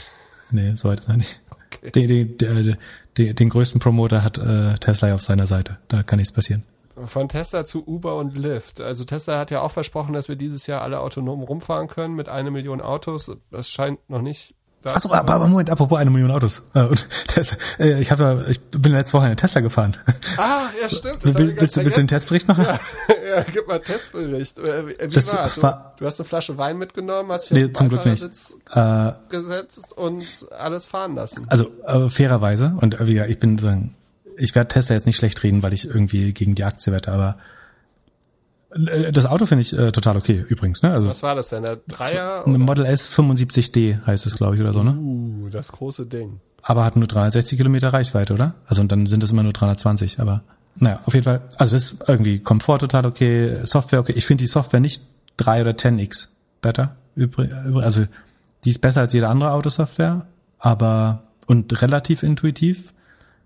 Aber so den, den Quantensprung, Vorsprung sehe ich da inzwischen auch nicht mehr, wenn du es mit irgendwie anderen mo modernen Systemen vergleichst. Ja, aber wie gesagt, das Auto, Auto total okay. Ähm, ich glaube, ähm, ich würde jedem Tesla empfehlen, der das zu Hause an seiner eigenen Steckdose laden kann. Ich glaube, da macht das total viel Sinn. Und wenn du jetzt nicht regelmäßig deutlich über 300 Kilometer fährst, dann würde ich das uneingeschränkt empfehlen, glaube ich. Äh, gibt auch gar keinen. Also Elektroauto, egal welches. Ja, kann Tesla sein, kann aber auch ein anderes sein, genau. Aber es gibt überhaupt nichts, was jetzt spezifisch gegen Tesla spricht, meiner Meinung nach. Sozusagen, was das problematisch gemacht hat, sind, sind vielerlei Dinge. Sozusagen, ich, ich, ich würde den, sagen, die, die Probleme mal gleichmäßig zu drei Teilen verteilen auf Tesla selbst, den Service, mit dem ich das gemietet habe, ähm, und die deutsche Infrastruktur. Sozusagen, das, da kann Tesla nichts für, oder beziehungsweise ist ein bisschen fraglich, warum man das nicht weiter vorantreibt. Soweit, so gut. Du konntest das irgendwie per App buchen oder per Webseite, wie du wolltest. Und das steht in der Tiefgarage im, in der Mall of Berlin. Gehst du hin, Auto auf, fährst, also Stecker raus, fährst los. So soll das funktionieren. Super, ja. Genau. Und sozusagen, was ein, ein Tesla hat nach meinem Verständnis ja keinen Schlüssel, oder zumindest war da keiner da, sondern du öffnest den mit der App, da du die Tesla-App ja nicht hast, weil du keinen Tesla besitzt, emuliert für dich die App dieses Vermieters den Schlüssel, wenn das funktioniert. So. Ähm, das hat einmal funktioniert beim Aktivieren. Mit, also es hat so, ich glaube, Viertelstunde gedauert, bis ich losfahren konnte. Äh, es war letzten Freitag vom Podcast, hat mich äh, bisschen Vorbereitungszeit gekostet. Aber das ging äh, erstmal. Dann, also ich habe den abgeholt ja, mit so einer fast vollen Ladung, 360 verspricht er. Ich hätte ungefähr 250, 260, glaube ich, gebraucht. Äh, und das hat dann, also ich muss dann zwischendurch laden einmal, was auch total okay ist. Sondern wenn die, dann die, die ersten zehn Minuten lädt er ja super schnell. Äh, also wenn du am Tesla Supercharger bist, Lade-Experience auch sehr gut, sehr easy. Das macht äh, diese Versicherung zum Beispiel, oder diese Vermietung sehr gut. Also du hast Laden an den allermeisten Stationen in Deutschland inklusive, äh, inklusive der Tesla Supercharger. Das funktioniert auch. Du steckst rein, fertig, musst dir um nichts kümmern, nichts absegnen, keine Kreditkarte. Sehr gut. Achso, was ein bisschen komisch ist an den Ladestationen, das sind ja die Altäre oder Tempel dieser Tes Teslaianer. Das ist natürlich sehr unangenehm. Du musst so, sofort, also musst den Stecker reinstecken, sofort alle Türen zuschließen und so tun, als wenn du schläfst und dann telefonierst, damit du nicht aus Versehen in Gespr Gespräche verwickelt wirst über, ob das jetzt das neue Modell ist, du das letzte Software-Update schon drin hast oder so. Da muss man sich schnell verstecken vor diesen komischen Tesla-Leuten. Und aktuell kannst du ja nicht in die Gastro gehen oder so. Ja, genau. Kannst, ja, kannst ja nicht genau, du, also du musst wirklich ins Auto und schlafen stellen. Sonst, äh, sonst greift die Sekte sofort auf dich zu. Naja, aber das funktioniert, also der, der lädt dann relativ schnell. So, dann äh, habe ich es damit äh, irgendwie nach oben ähm, geschafft. Und dann fing die Probleme an, dass ich so ein bisschen damit rumfahren äh, wollte. Ähm, also ich habe da Kernfamilie besucht, war, war getestet, äh, sozusagen alles im gesetzlichen und auch sinnvollen Rahmen. Und äh, dann ging, ging das Auto irgendwann nicht mehr an. Oder eigentlich sozusagen das zweite Mal ging es schon nicht mehr an. Das Gute war, die, die App hatte ein, äh, so ein Chatbot, also du konntest relativ schnell mit dem Support reden, kam auch sofort ein Mensch und das ist wiederum das Gute an Tesla. Also doof ist, dass du keinen Notschlüssel hast. Ne? In, in jedem Sixt Auto, was ich mir miete oder so, auch wenn es Six Share ist, liegt im ähm, Handschuhfach immer Notschlüssel, mit dem kann ich das Auto starten, abschließen. Wenn nichts mehr funktioniert, kann ich mir den normalen physischen Schlüssel nehmen. Das ging bei dem Tesla jetzt. Und ich weiß nicht, ob es normalerweise einen Schlüssel beim Tesla gibt. In dem gab es auf jeden Fall keinen. So, das ist der große Nachteil, dass mir so eine Dinge passieren kann, wie ich kann das Auto nicht mehr starten. Äh, gut, wenn das auf dem Parkplatz passiert, dumm, wenn es an der Ampel passiert. Das Gute an ist es auf dem Parkplatz passiert. Mir ist zum Glück auf dem Parkplatz passiert. Handyempfang da war. Nee, oder? das Warum äh, offenbart sich erst ganz am Ende der Geschichte. Also auf jeden Fall ging's nicht. Und ich bin jetzt nicht total blöd. Ne? Also ich habe viele Sachen probiert. Bluetooth an, Bluetooth aus, Handy an, Handy aus, App neu gestartet, Reload, 10.000 Mal an, aus, neu, neu Auto verschlossen, neu Auto aufgeschlossen, Starttaste, immer Gas, äh, Bremspedal gedrückt. Ich habe immer, bevor ich überhaupt Hilfe geholt habe, schon mal 15 Minuten rumprobiert, ohne Erfolg. So, Wie oft hast du Hilfe geholt an dem Wochenende? Sechs oder sieben Mal. Also jedes Mal, wenn ich das Auto starten wollte. Und ich habe jedes Mal eine Viertelstunde vorher versucht, es selber zu machen, weil du ja immer davon ausgehst, dass du der Idiot bist. Also ich zumindestens. Ähm, und find's lustig? Ja. Also das, das Gute war, der, der Support war immer sofort da und die können ja sozusagen als Fernwartung auch unheimlich viel mit dem Auto machen. Also die konnten es dann in der Regel in, in entriegeln, ein Restart, Reset machen. Da, das ist wiederum sehr gut an der Technologie. Das würde bei einem Golf, Golf 7 wahrscheinlich nicht gehen. Oder was gerade für Golfs gibt, keine Ahnung. Haben die das mit Teamviewer gemacht? Nee, die konnten tatsächlich, das war ganz lustig, dann bewegen sich die Lichter auf einmal und die Spiegel, Spiegel klappen sich an, weil irgendjemand was mit deinem Auto macht. Fühlt sich ein bisschen komisch an, ehrlich gesagt. Aber Moment, war das Tesla oder der Vermieter? Das war der Vermieter.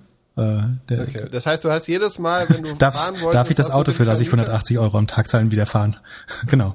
Also du hast dann jedes Mal ein kleines Gespräch, bevor du das Auto wieder losfahren willst. Ähm, so, dann dachte ich, ähm, lade ich das sicherheitshalber schon mal auf ähm, für, für den nächsten Tag, wenn ich zurückfahren muss, damit ich vielleicht nicht so viele Tankstops einlegen muss. Bin zur nächstgelegenen ähm, Säule gefahren. Das war kein Tesla Supercharger, sondern so eine lokale von Edis, Energiewerke Nord, irgendwie Vattenfall, keine Ahnung was es ist da war eine der zwei Säulen sozusagen offensichtlich defekt. Dann habe ich mir die App runtergeladen für die andere Säule, damit die App mir dann gesagt hat, diese Säule geht nicht, obwohl sie selber angezeigt hat, sie funktioniert nicht. Auf jeden Fall hat sie mit dieser offizialen App, die per QR-Code an der Säule annonciert wurde, äh, natürlich nicht funktioniert. Das heißt, ich konnte da nicht laden. Das heißt, ich bin zum nächsten Ort zehn Kilometer gefahren, um dort an einer anderen Säule zu laden. Die hat 60 Kilometer pro Stunde geladen. Das heißt, ich habe während eines Spaziergangs von 40, 50 Minuten genau so viele Kilometer geladen, um wieder zurück dahin zu fahren mit der gleichen Ladung wie vorher. Dann hat der Support mir aber erklärt, wo das normale Hauskabel versteckt ist. Äh, das war nicht so offensichtlich bei der App. Dadurch sah der Kofferraum schön aufgeräumt aus. Das war gut. Äh, und ich war, mir irgendwie schon sicher, das muss ja ein Kabel haben, womit man es auch in normale Steckdose packt. Äh, das war aber allerdings nirgendwo beschrieben, weder online noch in dem Handbuch. Hat der Support mir dann aber erzählt, sondern konnte ich sozusagen immerhin an unserer eigenen Steckdose aufladen. Da schafft man über Nacht so knapp 200 Kilometer. Ist auch okay. Deswegen, ich glaube, wenn du ein, ein, eigenes Ladegerät hast oder sogar einen Starkstrom, dann geht's noch schneller. Dann ist es eine total gute Alternative. So, auf der Rückreise wollte ich dann, also und die Tesla Supercharger, die sind natürlich immer so in Hoteltiefgaragen und alle Hotels haben ja zu äh, gerade oder in, in den Urlaubsregionen ähm, oder auf den Parkplätzen für Kunden von irgendwelchen Möbelhäusern, die auch zu haben. So, das heißt, und die du dann nicht benutzen kannst, weil irgendwie Schranken davor sind oder so. So, das heißt, die, irgendwie die meisten Superchargen weg. Aber äh, in, in, in Rostock gibt's einen Tesla äh, Pop-up Store mit mit einem eigenen Supercharger. Das dachte ich, okay, dann kann ich da nochmal schnell 40 Minuten laden dann komme ich auf jeden Fall nach Hause nach Berlin. Äh, bin also mit so den, den letzten äh, irgendwie oder ein bisschen was war noch übrig nach, nach Rostock gefahren um festzustellen, am Sonntag hat diese Pop-ups da natürlich nicht auf und sicherheitshalber wird das äh, Betriebsgelände auch mit einem großen Tor abgeriegelt. So, dann stehst du äh, hinter einem Tor und schaust auf den Supercharger, den du nicht, nicht benutzen kannst äh, und überlegst dir langsam, wo du überhaupt noch Strom bekommst äh, oder ob du gleich wieder eine normale Steckdose musst und übernachten, äh, um, um genug. So, ähm, darauf bin, bin ich dann zum einzigen anderen Supercharger nach meinem Verständnis in MacPom gefahren und zwar ist der in, äh, in der Nähe von Grimmen. Das muss man sich vorstellen, damit nähert man sich nicht einen Kilometer Berlin an, sondern fährt einfach nur von sozusagen von, vom Westen Mecklenburg-Vorpommerns in den Osten Mecklenburg-Vorpommerns, ist weiterhin aber 200 Kilometer von Berlin ne, entfernt. ähm, da da gab es einen Supercharger, der ging super schnell, gar kein Problem. Äh, aber das Auto ging nicht. Also und ich bin übrigens, äh, damit ich das Auto auf 12 Uhr wieder zurückgeben kann, bin ich um 6 Uhr auf, 6.30 Uhr aufgestanden, um das alles zu schaffen. Äh, dass die Timeline nicht mehr hält, war da schon lange klar.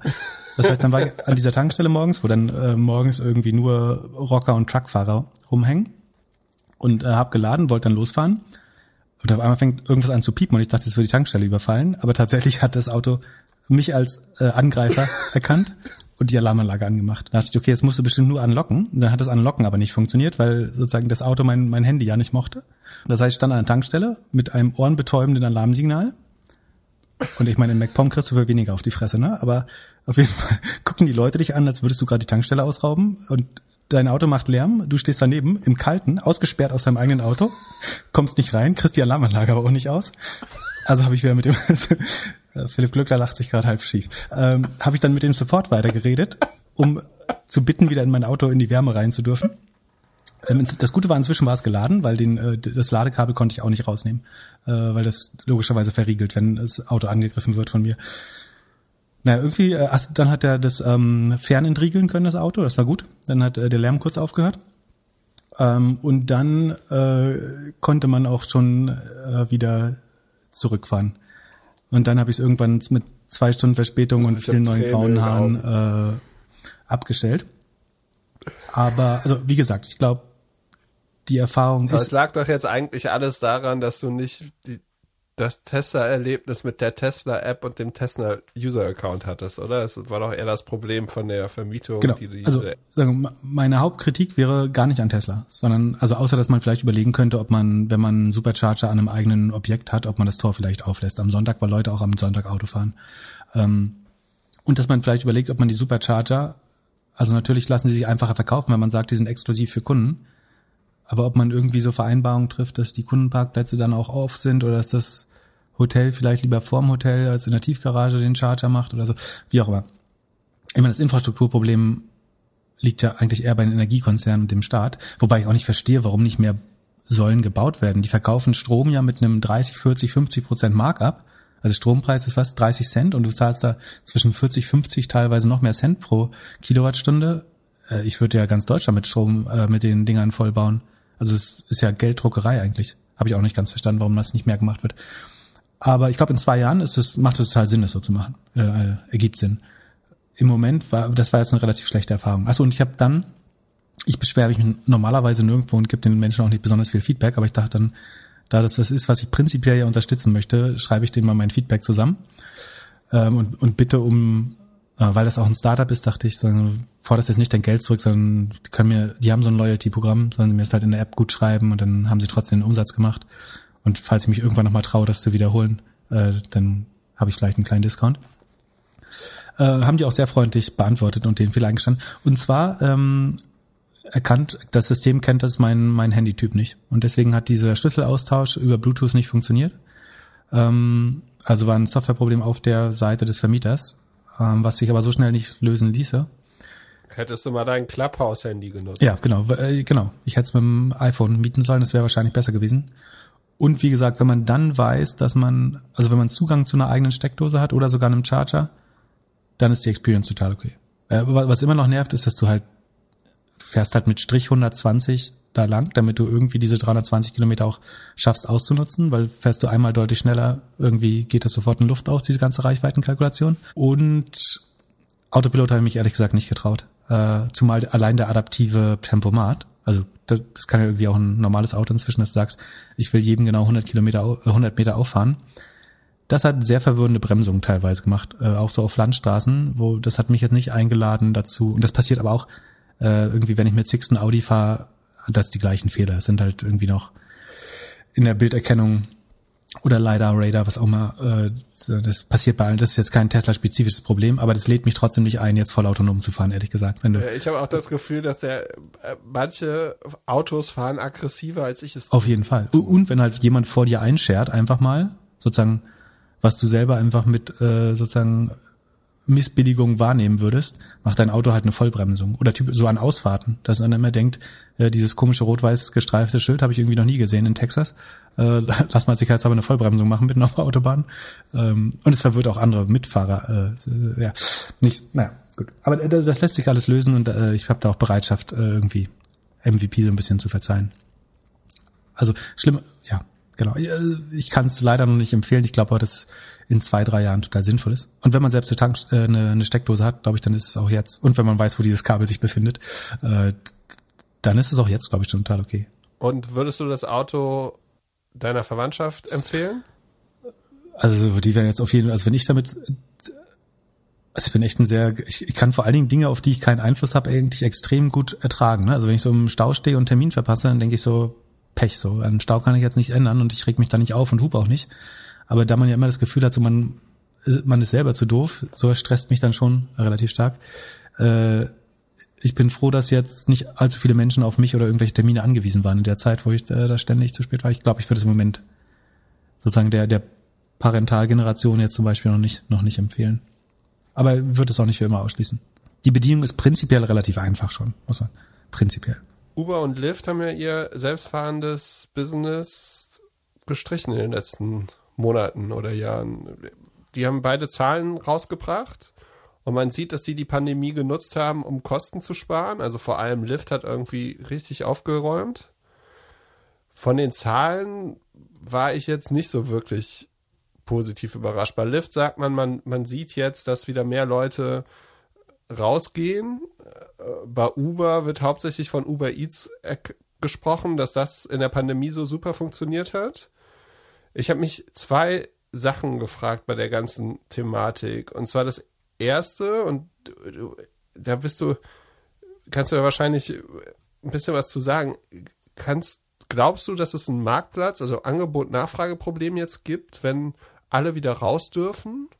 Und wird Uber und Lyft, werden die davon eher Gewinner sein oder Verlierer? Weil der Preis regelt sich ja. Also die haben ja dieses Preislevel, dass wenn sehr viel Nachfrage ist, ist der Preis auf einmal doppelt so teuer oder sowas. Search das, Pricing. Mhm. Search Pricing und das, das bedeutet ja mehr Umsatz. Mhm. So, aber auf der anderen Seite wird es überhaupt so viel Fahrer geben und Fahrerinnen, die diese Nachfrage überhaupt abdecken können? Mm, Ja, äh, das, mm, also A ist es sehr gut, ein flexibles System zu haben. Also das Search Pricing ist extrem gut, um den Markt zu regulieren in dem Fall, weil äh, ähm, Uber hat Riesenprobleme, Fahrer zu reaktivieren, irgendwie, weil die irgendwie lieber mit ihren Kryptogewinnen zu Hause bleiben teilweise oder so oder andere Jobs gefunden haben auch. Ähm, und das heißt, man geht davon aus, dass es sehr schwer wird, nach Corona für solche Gig-Economy-Jobs wieder Fahrer zu finden. Der Vorteil ist, also das würde dazu führen, dass du Under Supply over Demand hast, weil nämlich trotzdem viele Leute ja dann abends betrunken nach Hause gefahren äh, werden wollen, nachdem sie endlich wieder im Biergarten dürfen und so weiter. Das würde die Preise erhöhen durch dieses Search Pricing, also ein, sagen Nachfrage oder ein ganz einfacher Marktpreis für, für Transporte. Das wiederum sollte dann eigentlich ja wieder mehr Leute hinter Steuer bringen. Also wenn du dann pro Stunde auf einmal 60 Dollar verdienst, dann überlegst du. Also die, die Frage ist, ob die Teilnehmer rational genug sind. Also ver- versteht der Fahrer, wie gut das Angebot ist, schnell genug? Und, und langfristig, Also, äh, überall, wo ich Uber gesehen habe, in Amerika war es schon so, dass die Fahrer auch immer dahin gefahren sind, wo sie mehr Geld verdienen konnten. Also das haben sie Genau. langfristig ist eher, du könntest jetzt sagen, okay, dann sind die Preise halt höher und äh, dadurch finden sich wieder ein paar Fahrer. Die Gefahr ist aber, dass sozusagen der, der Preisschnitt stark steigt und dann irgendwann Taxi als Option günstiger wird wieder, weil das ja ein fester Tarif ist. Und dass sozusagen die Konsumenten das dann das System Uber ein bisschen doof finden auf einmal, wenn es dauerhaft teuer ist. Ähm, Also sollte man jetzt in New York wieder so Taxi-Lizenzen kaufen. Ja. Was muss der Staat machen, damit das wieder funktioniert? Oder haben die Interesse daran? Oder was, was muss passieren, damit die ganzen Billig, Billiglöhner wieder, die inzwischen vielleicht bei Amazon arbeiten, äh, zumindest lohnen, um die wieder dorthin zu bekommen? Ähm, schwer. Muss ein paar Jobs nach China verlagern wieder. Ja, ich glaube, die Städte werden gewinnen, wenn sie das System nicht mehr so gut erleben, also so gut erlauben und eher mehr auf Infrastruktur setzen. Aber also weil richtig das Stadtleben verbessern tut Uber und Es, es gibt ja das Infrastrukturprogramm. ist die Frage, ob sie jetzt neue Subways damit bauen oder neue, neue Buslinien, neue Bahnlinien. Das wäre natürlich gut, langfristig sowieso. Ähm, ich befürchte, dass nicht allzu viel Geld äh, da reinfließen wird in den USA. Und glaubst du diese ganze Uber Eats Story? Also die haben ja deutlich mehr Umsatz mit Uber Eats gemacht, doppelt so viel als mit als mit dem Ausfahren von Personen. Meine Annahme wäre, dass wenn jetzt wieder alles offen ist, wird sich kein Mensch mehr Essen nach Hause liefern. Deutlich weniger. Ja. Die Story klappt doch eigentlich wieder zusammen. Aber das gleicht sich ja gut an. Ich meine, das ist ja das Gute, dass die Geschäftsmodelle sehr komplementär sind. Also das, wenn niemand zu Hause, äh, wenn niemand zu Hause essen will, wollen sie raus. Das heißt, so oder so, entweder wird das Essen zu den Leuten gefahren oder die Leute zum Essen. Und dass die Leute zum Essen fahren, ist scheinbar profitabler. Ähm, von daher ist das eigentlich eine ganz schöne, sozusagen ganz schöner Mix von Modellen, die sich gegenseitig ergänzen. Also sie sind gegenseitig antizyklisch, wenn du so willst, oder ja, negativ korreliert. Julian hatte auf Discord uns einen Link gepostet, dass man in Amsterdam jetzt mit Uber in ein Restaurant bald fahren kann. Und So ein Open Table bestellen. Quandu-System, ne? Ja. Das ist eigentlich ganz Ja. smart. Also wenn, wenn das halt, wenn du als Discount hinfahren kannst, Ich, ganz ehrlich, äh, Prediction, 2021 wird das Jahr für Open Table und Quandu. Weil wieso das? du, du glaubst ja nicht, dass du noch irgendwie als Walk-in-Customer einen Tisch bekommst im nächsten, in diesem Jahr in irgendeinem Restaurant. Also du wirst vorbestellen müssen, entweder weil es regulatorisch vorgesehen ist oder weil es alles ausgebucht sein wird einfach. Und es wird sozusagen nie so normal werden wieder, dass du in einem Restaurant per App vorher einen Tisch buchst, einfach um sicher zu gehen. Das war Aber bisher sollte das nicht über Uber und über Google Maps und so funktionieren? ja ist krass, dass Google Maps da nicht schon härter dran ist. Vielleicht übersehen wir auch was. Aber ich, ich würde vermuten, sozusagen Tisch buchen im Restaurant wird die äh, Renaissance kann man gar nicht sagen, sondern, sondern den ersten großen Aufwind erleben durch die Post-Corona-Gästeschwämme in Restaurants. Weil du, du musst irgendwie, die Restaurants müssen Buchungen verlangen, teilweise, vielleicht weil der Staat es vorschreibt.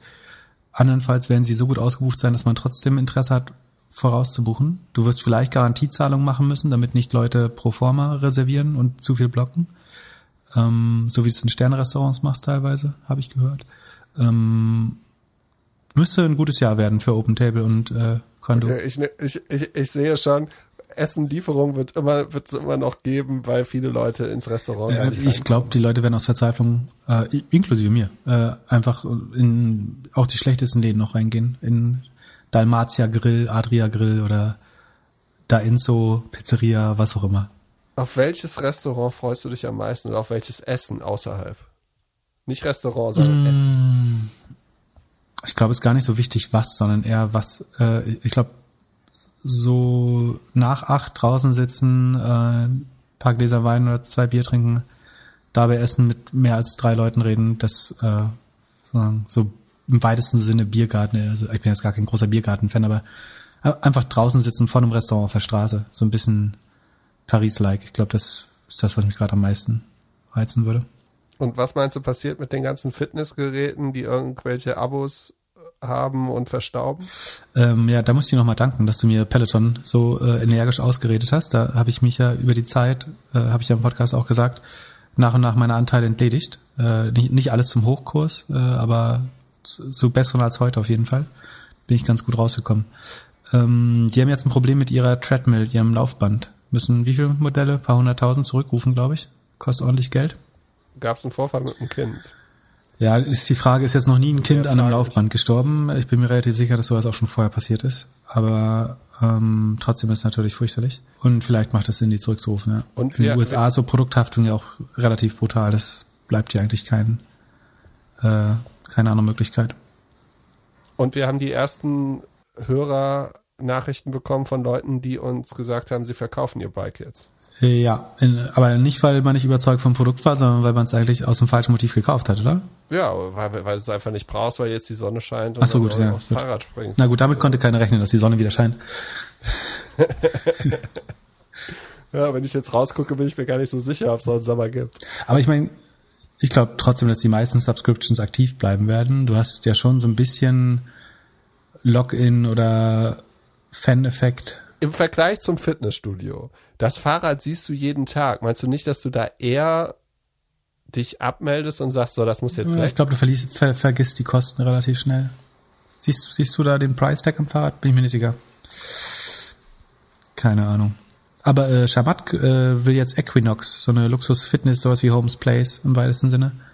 Äh, über 100, ich glaube über 100 Filialen weltweit ähm, per Spec an die Börse bringen es wird immer technologielastiger, kann ich da nur sagen, Fitnessstudios.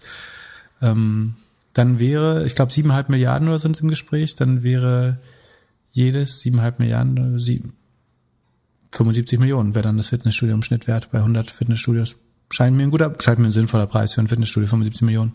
Ja, du kannst vor allem schön rechnen, dass es krasses Wachstum hat von 2020 auf 2021, wenn es wieder aufgeht. Genau. Wenn bin ich gespannt. Seine anderen Specs laufen alle nicht so gut, ne? Äh, seitdem er gesagt hat, dass er Warren Buffett ist, geht alles bergab. Ja, kompliziert. Ich glaube, die haben sich seit dem Tag halbiert, glaube ich, von 26 auf 13 im Index oder so.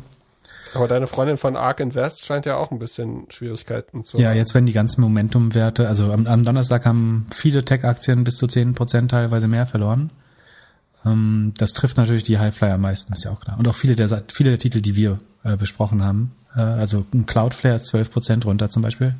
Äh, meiner Meinung nach zu Unrecht, weil Konkurrent Fastly äh, ins Bett geputtert hat. Also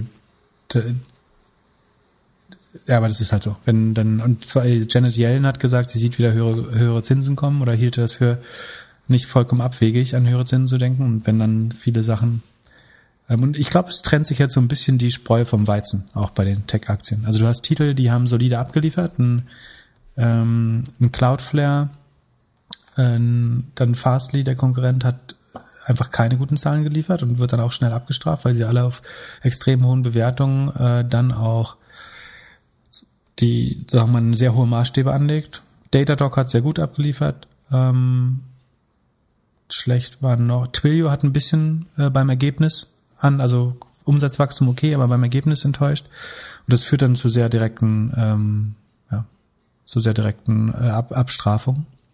Und in dem Fall hat es dann äh, zusammen mit den Nachrichten, glaube ich, die, die gesamte Börse ein bisschen runter. Achso, und dann kam noch das, dass die Impfstoffe ähm, Public Domain werden oder die Patente ausgesetzt werden. Das hat auch nicht geholfen. So kommt dann eins zum anderen. Aber ich habe tatsächlich überlegt, an dem Tag, weil ich es nicht 100% rational fand, äh, finde, nachzukaufen. Aber ehrlich gesagt hatte ich gar nicht so viel Liquidität irgendwie rumliegen. Ansonsten, äh, Coinbase ist nur noch, hat 30% verloren seit meinem Einstieg. Finde ich ehrlich gesagt, also ich fand es ja bei 250 oder was das waren, 300 gut. Äh, jetzt finde ich es ehrlich gesagt noch besser. Und zwar gibt es Zahlen zum April-Volumen, das lag über März-Volumen. Also ist jetzt, äh, wir sind gerade wieder im, im Krypto-Hype. Ich finde Coinbase, vorsichtig gesagt, äh, noch fairer bewertet als vorher. Also wenn ich jetzt gerade nachkaufen würde, würde ich wahrscheinlich Coinbase und vielleicht BioNTech äh, kaufen. Ich glaube, die haben auch überdurch, also die sind sehr gut, BioNTech ist sehr gut gelaufen vorher wurde jetzt aber durch diese Nachricht verprügelt. Ich, ich glaube, Impfen bleibt definitiv für Dekaden ein Phänomen. Und äh, seins Auffrischung, seins Mutanten und auch mRNA ist ja letztlich eine Plattform. Ne? Also du kannst auf dieser Technologie sofort andere Mutanten äh, sozusagen verimpfen oder also gegen andere Mutanten, äh, Mutationen impfen du kannst, es hat halt die, die Fantasie, irgendwie damit gegen Krebs oder seltene Krankheiten Impfstoffe zu entwickeln. Und damit kann das, glaube ich, eine der größten Pharmafirmen weltweit oder Medizintechnikfirmen weltweit werden. Deswegen bin ich bei BioNTech eigentlich relativ bullig. Ich habe leider mich nicht früh genug getraut, ehrlich gesagt, die, die zu kaufen, und nicht, nicht nah genug rangeschaut, äh, lange Zeit. Ich, ich glaube, kein bisschen BioNTech würde ich, wenn ich heute ein Depot aufbauen würde, würde ich wie immer viele ETFs breit gestreut kaufen aber wenn ich so zwei der Titel, die ich picken würde, und es sind beide hochspekulativ, muss man halt so sagen. Also das eine ist, also Pharma und äh, Biotech ist immer spekulativ, Coinbase sowieso. Haben wir schon erwähnt, was da die Gefahren sind, aber ich finde die jetzt wieder halbwegs fairer bewertet. Nochmal und sie sozusagen hoher Addressable Market. Sehr spannend. Aber wollen wir kurz über ähm, Cloudflare und Fastly reden, weil wir die ja auch sonst immer besprechen. Ich kann das ja mal kurz zusammenfassen. Wir haben schon relativ viel Zeit äh, wieder ver, verbrabbelt heute. Fastly ist nicht besonders schnell äh, gewachsen. Also das Wachstum hat sich verlangsamt auf äh, 34,8 Prozent. Im Vorquartal waren es noch 40. Damit rutscht es, also und es verliert noch ordentlich Geld. Und also operative Margin ist minus 60 Prozent.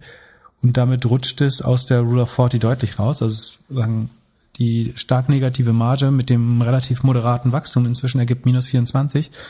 Und das ist einfach nicht gut genug, um so eine hohe Bewertung äh, zu rechtfertigen. Ähm, haben wir uns aber auch vorher schon ja äh, relativ kritisch drüber geäußert, dass es jetzt nicht so gut aussieht.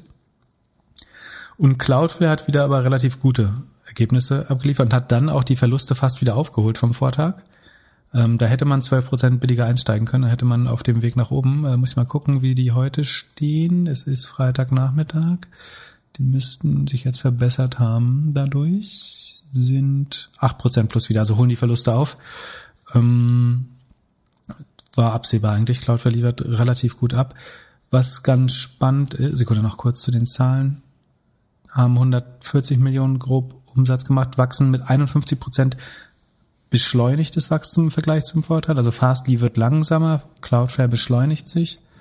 Äh, Gross Margin ist 76 Prozent auf einem ähnlichen Level wie vorher ähm, verbrennt nur noch sehr wenig Geld und die DBNER, die Net Expansion, also wie viel die Kunden jedes Jahr mehr ausgeben, ist von 119 auf 123 Prozent gesteigert. Das ist immer schön, wenn man sieht, dass das größer wird, also dass Kunden im, dieses Jahr 23 Prozent mehr Geld ausgegeben als im, im Vorjahr. Idealerweise geht es noch über die Zeit auf 130 hoch, aber auch so ist es schon ein sehr guter Wert.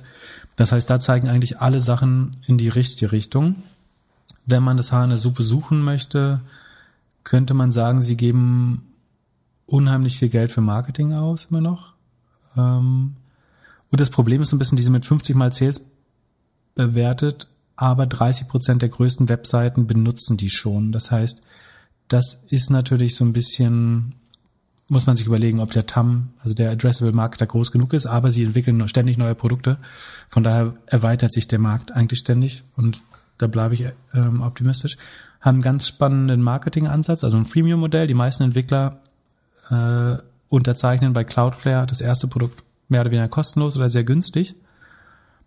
Und aus diesen Accounts, aus den größeren Accounts machen sie dann Sales und dadurch wachsen die großen Kunden mit 68 Prozent und das, der Gesamtumsatz aber nur so um die 50. Ähm, aber das ist ein ganz spannendes Marketing. Und sie geben aber genauso viel Geld aus, nämlich 50 Prozent Marketingquote fast, wie, wie eine normale Company, obwohl sie dieses Freemium-Modell davor haben.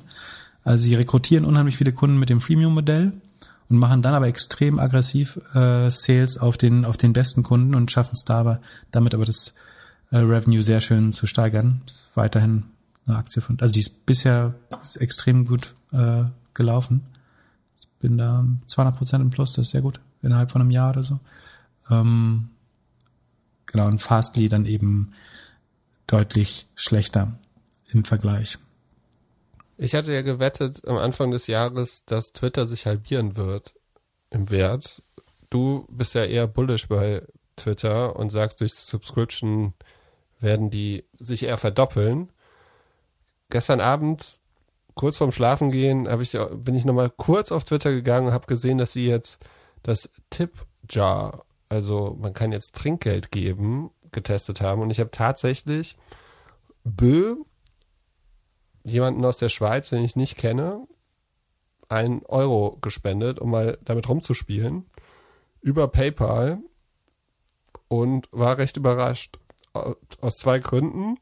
A, Bö weiß jetzt, wo ich wohne das hat PayPal ihm mitgeliefert und B, PayPal hat die Hälfte eingenommen. Also er hat eigentlich nur 50 Cent bekommen von dem einen Euro. Und das fand ich schon echt überraschend. Das ist für mich wieder so ein Zeichen, dass Twitter echt nicht so viel Liebe in die Produkte steckt. Wie, wie hätte man es denn besser machen können? Also das Problem ja, ist, dass ich, die die Adresse wissen und dass du ja, dass 50 Prozent jetzt auf dem Weg verloren gegangen sind. Also zu den 50 Prozent also habe ich zwei Antworten drauf. A, du kannst ja mal die Square Earnings anschauen. Die haben ordentlich Geld gemacht. Und PayPal. PayPal hat sechs Millionen äh, Innenumsatz gemacht. Sechs Milliarden, Entschuldigung, sechs Milliarden Innenumsatz gemacht. Das ist eine Milliarde hängen geblieben.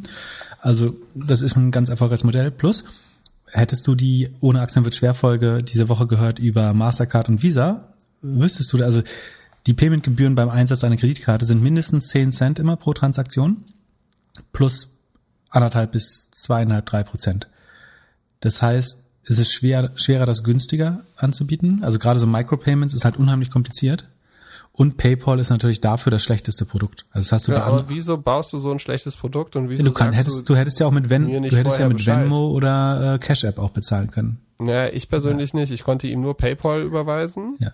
Deswegen ist das Feature eigentlich auch nur für englischsprachige User aus. Also die berechtigte Kritik wäre hier, man hätte darauf schauen sollen, dass es Nutzer, ja, ist halt sehr, also mal, wie, wie würdest du das MVP bauen? Ich würde also, es so bauen, dass, dass die wenigen Nutzer, die es nutzen, ein gutes Erlebnis haben. Okay, du, du kannst es beschränken. Halt nicht dazu du kannst es ja beschränken auf Leute, die in den USA ansässig sind und vielleicht selber Cash-App-Kunden genau, sind. So, aber dann kannst du nicht, genau, wie willst du denn beschränken, wer es sieht? Also wer, wer tippen kann? Mach 100% auf Nutzer, die mit der Cash-App es transferieren und ja. Spiele es so transparent, Woher weiß ich, wer die Cash App hat? Cash -App Woher weiß ich, wer die Cash App hat? Du musst dich ja damit einloggen. Ich musste mich ja auch mit PayPal einloggen. Ja, aber du, du, wenn du das, wenn du das äh, Jar siehst, also das Symbol für das Tr Trinkgeldglas. Genau, da, da sehe ich, okay, ich kann ihm per PayPal Geld überweisen. Ja. Gibst PayPal überhaupt nicht als Option an. Sondern du machst es ja, halt Vielleicht will er ja mit 20, 20 Dollar überweisen und dann ist der Share ja relativ fair. Das ist halt auch einer der Gründe, warum. Ja, aber von was gehst du denn aus? Also der, der, also ich gehe davon aus, dass wenn also, mir jemand was spenden will, das deutlich über ein Dollar ist. Dass, dass, dass du dir das nicht vorstellen kannst, äh, ist, ist mir klar. Aber also ich rechne mit deutlich höheren Zuwendungen. Und äh, bitte enttäuscht mich nicht, wenn ich meinen Tr Trinkgeldjar freischalte. Ich kann es doch nicht freischalten. Scheint nicht wichtig genug zu sein. Aber ja, ich finde, ich finde es überraschend. Das Einzige, was ich auch gedacht habe, wir haben ja so ein Test gemacht mit dem Doppelgänger-Account, dass beim Retweeten wir Zugang schicken zu der Discord-Community. Und das war ja eigentlich ein Mega-Feature. Also das ist ja ein Feature, für das wir auch zahlen würden wahrscheinlich. Also du hast ja manuell 200 Leuten geantwortet und den Link verschickt. Ja, das, das war ziemlich der Quatsch. Ja, Genau, das könnte ja, das wäre ja eigentlich ein Premium-Feature, für das wir auch locker irgendwie 50 Cent oder so zahlen würden. Aber das, das, genau das kommt ja aber mit dem Creator-Content. Da kannst du ja Leuten Zugang zu Content geben, Da hätte man genau das machen können. Dass man du machst einen exklusiven Tweet, wo zum Beispiel der Link, der Einladungslink drin ist, womit man den dann auch gut hätte gegen Robots schützen können, also gegen Spam. Ähm, und dann kriegen den nur Leute, die da vorher sozusagen ein Abo abschließen. Das hätte, äh, was übrigens spannend ist, dass es gab ja schon so Umgehungslösungen vorher, also dass du sagst, es gab so Payment, Micro-Payment Bots äh, auf Twitter, also wo du dich anmeldest und dann text du einen Bot und sagst, gib diesem User mal Guthaben in der Höhe. Und die wurden alle verboten äh, jetzt seit dem Produkt. Also die hat Twitter verboten, äh, keine Ahnung warum, aber oder äh, inwiefern die die Terms and Services äh, verletzt haben, aber die sind verboten. Ähm, also sagen die Experience, ich bin total bei dir, die Experience ist schon doof, wenn du jemandem Euro schickst und dann sind 50 Prozent davon bei PayPal hängen geblieben. Das Problem ist, würden sie nur Cash App einsetzen, wäre es auch sehr komisch, äh, weil es halt schon, auch wenn der CEO der gleiche ist und der teilweise Shareholder ist bei beiden Companies, aber. Ja, das verstehe ich, aber bau ein Produkt, das einfach unglaublich gut ist. Es gibt kein Produkt, was Twitter jemals gebaut hat, außer Twitter, von dem man positiv überrascht wird. Was ich nicht verstehe, ist, warum man nicht entweder sowas wie die Cash-App selber nochmal baut, also dass man sagt, das Twitter-Handle ist das gleiche, gleiche wie dieser Cash-Tag und darauf basierend baut man nochmal eine extra Cash-App. Wobei, wäre wär ich Jack Dorsey, äh, Square ist was, 200 Milliarden wert, glaube ich, da würde ich Twitter jetzt auch nicht Konkurrenz machen, oder würde ich mir von Twitter auch nicht Konkurrenz machen lassen. Ähm, die sind halt in so einer doofen äh, Sackgasse irgendwie. Aber so, Micropayments ist ja eines der ältesten Probleme des Internets irgendwie. Der Brave-Browser kann das äh, so ein bisschen anscheinend, aber irgendwie kriegt's keiner gelöst und ist auch gut, dass es mal transparent wird, dass Kreditkarten und PayPal die Gebühren bekommen. Also auch wenn du irgendwo anders 10 Dollar spendest, geht es ab. Und das muss man auch immer gegen so App, App Store Gebühren und so, wenn du mit Apple diese 15 Prozent, die sind zwar hoch, aber das Problem hast du zum Beispiel schon mal nicht mehr. Genau. Und irgendjemand zahlt das immer. Das ist ja nicht so, dass, dass das durch Twitter bezahlt, sondern egal, was du im Internet machst, diese Gebühren fallen immer ab. Und deswegen haben Visa und Mastercard 60, 70 Prozent Marge. Das ist ja in, sagen wir, außer, keine Ahnung, Schutzgeld, wo hast du 60, 70 Prozent Marge? Ähm, das hat ja einen Grund. Es wäre billiger gewesen, einen In-Air-Purchase zu geben. Da hätte ich von dem, da hätte er 70 Cent bekommen von dem komm, Euro. Was wäre jetzt schlau?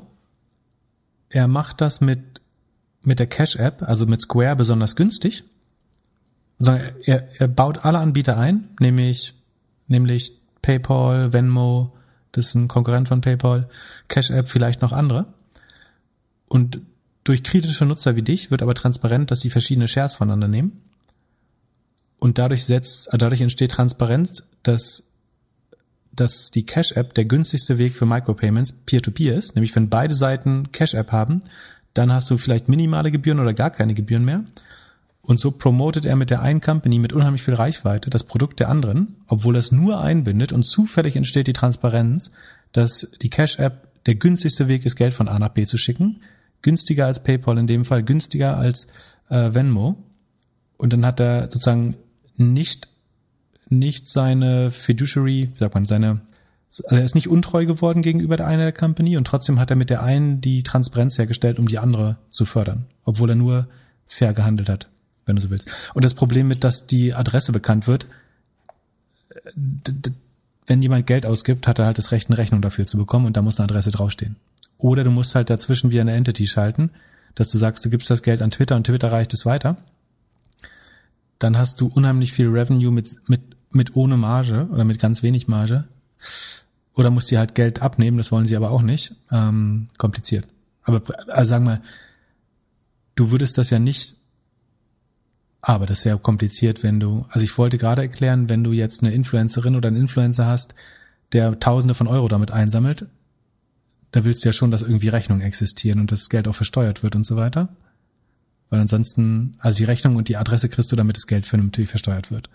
Ja, die ähm, Rechnung kriegst du hauptsächlich, weil das PayPal für den Handel gedacht ist und damit und du jetzt stell dir mal vor, irgendwie, dass äh, Männer und Frauen, die irgendwie ihre Po-Löcher oder Nippel verkaufen auf, auf, auf Twitter, dass dann die Adressen bekannt werden. Ob das dann auch so schlau ist, hm, auch kompliziert. Kriegen Briefkastenfirmen ja, äh, neuen Aufwind. Okay, das zweite Geschäft, wir haben zwei Geschäftsmodelle schon. Beziehungsweise das eine gibt's ja schon, Quandu und OpenTable, und das andere ist Briefkastenfirmen für Influencer, damit bei Tipps äh, irgendwie nicht die Stalker zu Hause erscheinen. Du machst ein, du machst einen äh, Tipjar-Pimp. Du bietest deine Adresse an und leitest das Geld weiter an die Influencer und nimmst fünf bis zehn Prozent Share. dafür, dass du deine Adresse hergibst und das Geld weiterleitest. Meinst du wirklich, es war ein smarter Move, dass er da durch die Cash-App pusht? Oder war ich es weiß nicht, aber so, so könnte es, also dann wäre es schon sehr gerissen, würde ich sagen. Ähm, ansonsten von der Product Experience ist es eigentlich doof, diese, Inter, äh, diese Intermediäre dazwischen zu haben. Also ich bin total bei dir, dass das nicht gut passt von Experience. Das, ist das jetzt trotzdem als MVP akzeptabel? Vielleicht. Und wenn Leute dadurch lernen, dass PayPal ein Scheißsystem ist, um Geld hin und her zu senden, ist das nicht so dumm. Also es wäre extrem gerissen. Und das Geile ist ja, dass er als Twitter einfach nur sagt, ich binde alle ein und ich lasse die Leute lernen, wie diese Services funktionieren. Das heißt, er macht nichts falsch, außer dass er einen komplett fairen Marktplatz macht. Also er macht aus, aus regulatorischer oder Wettbewerbssicht alles richtig. Und es, nichts profitiert davon so sehr wie die Cash-App, die ausnahmsweise sagt, genau diese Peer-to-Peer-Payments sind sehr günstig oder kostenlos. Das wäre schon, äh, und das ist das erste Mal, dass es dann schlau aussieht, dass ähm, Jack Dorsey CEO von von Twitter und Cash App ist. Ja, man merkt, man hört auf jeden Fall, dass du noch ein, zwei Twitter-Aktien hast. Und, und das wird dann am Ende, also Square hat ja auch Teile gekauft, ne? Und genauso sieht die Musikindustrie der Zukunft aus. Oder viele der Creator-Industrien der Zukunft. Und wie gesagt, diese, diese 50 Cent, die da auf der Strecke bleiben, die müssen weg, aber lass die Leute doch, ich meine, in, in, vielleicht wird in einem Jahr jeder wissen, dass man, dass PayPal die dümmste Variante ist, sowas zu machen. Und wie fies ist das? Apropos, aber apropos, apropos äh, noch gerissen und fies. Äh, Signal und unsere Lieblings-Messaging-App hat sich äh, un, unser Vertrauen und äh, unsere Liebe erneut verdient, indem sie einen lustigen Marketing-Stunt gemacht haben. Und zwar haben sie Facebook-Ads geschaltet mit einem Targeting auf gewisse Gruppen und haben in die Ads reingeschrieben, was sie getargetet haben ich würde jetzt sagen, da ist die Hälfte Storytelling, die Hälfte wahr. Also sie haben Dinge getargetet, die man gar nicht targeten kann, aber grob haben sie gesagt, ich suche äh, Familienväter ohne Haare in Hamburg so und so, ähm, die einen Podcast haben, haben genau das in die Anzeige geschrieben. Du siehst diese Anzeige, weil du keine Haare hast und in Hamburg wohnst. Und dann haben sie das quasi gemacht, um die, die Privacy-Probleme von Facebook zu offenbaren und wurden dann natürlich umgehend gesperrt. Äh, einerseits, weil sie Privacy-Optionen genutzt haben, die man, also die Dinge, die man nicht targeten darf, äh, laut AGB. Aber was daran total gerissen ist, weil du Facebook ja eine Situation bringst, wo du nur noch falsch handeln kannst. Also du lässt das laufen, sobald das jemand, das sieht der erste Reporter, dann hast du einen Skandal. Also du kannst die Uhr danach stellen, wann dann ein Skandal draus wird, wenn es laufen lässt. Oder du vergraulst User, so oder so schlecht. Wenn du es untersagst, wird auch eine Story draus und das ist schon geil. Wenn du jemanden zwingen kannst, in so eine Situation zu kommen, dass egal wie er handelt, einen Fehler macht. Äh, von, von daher sehr schlau. Ja, ich muss ganz ehrlich sagen, ich finde Signal mit so die kreativsten aktuell. Die haben ja jetzt auch irgendjemand nochmal gehackt und so, die kommen schon, ist schon eine gute Truppe von smarten Leuten. Die, mal gucken, was sie sich noch so überlegen in den kommenden Monaten. Ja, ähm, war eine gute Idee. Und äh, so, so das glaube ich gutes Content Marketing, um Privacy-Probleme mal transparent und auch für einen einfachen Menschen verständlich äh, zu machen, dass du erkennst irgendwie, dass du Yoga-Lehrerin in äh, San Francisco, die sich außerdem für Richard Marx Musik interessieren oder so targeten kannst. Äh, ganz so ist es natürlich nicht, aber sagen, vom, vom Storytelling ist sehr, sehr gut gemacht. So, ja, und ich, ich schließe. Player haben es auch schon vorgemacht, ne? Also man konnte auch schon T-Shirts kaufen, die besser konvertieren, weil sie den eigenen Namen oder. Kriegst du manchmal so so Anzeigen, die auf deinen Vornamen gehen? Also T-Shirts, wo Philipp draufsteht? Ich frage mich immer, ob das Zufall ist oder Targeting.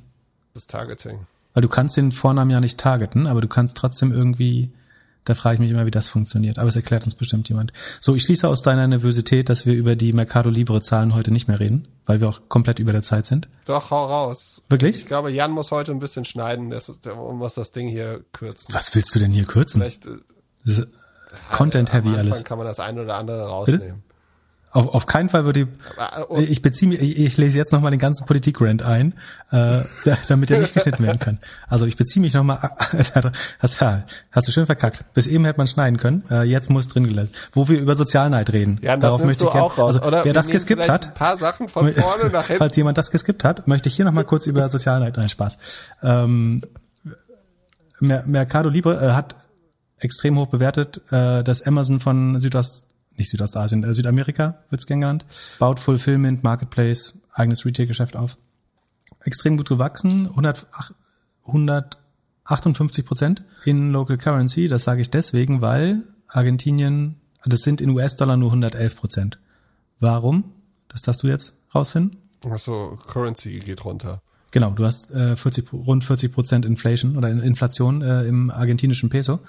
Deswegen haben die pro forma immer sehr gute Ergebnisse und wenn man es in Dollar rechnet, dann nicht mehr ganz so gut. Aber so oder so verdoppelt sich das GMV. Ähm, sie haben eigenen Payment-Dienst, dessen TPV, also Total Payment Volume, ist 129 Prozent äh, gestiegen.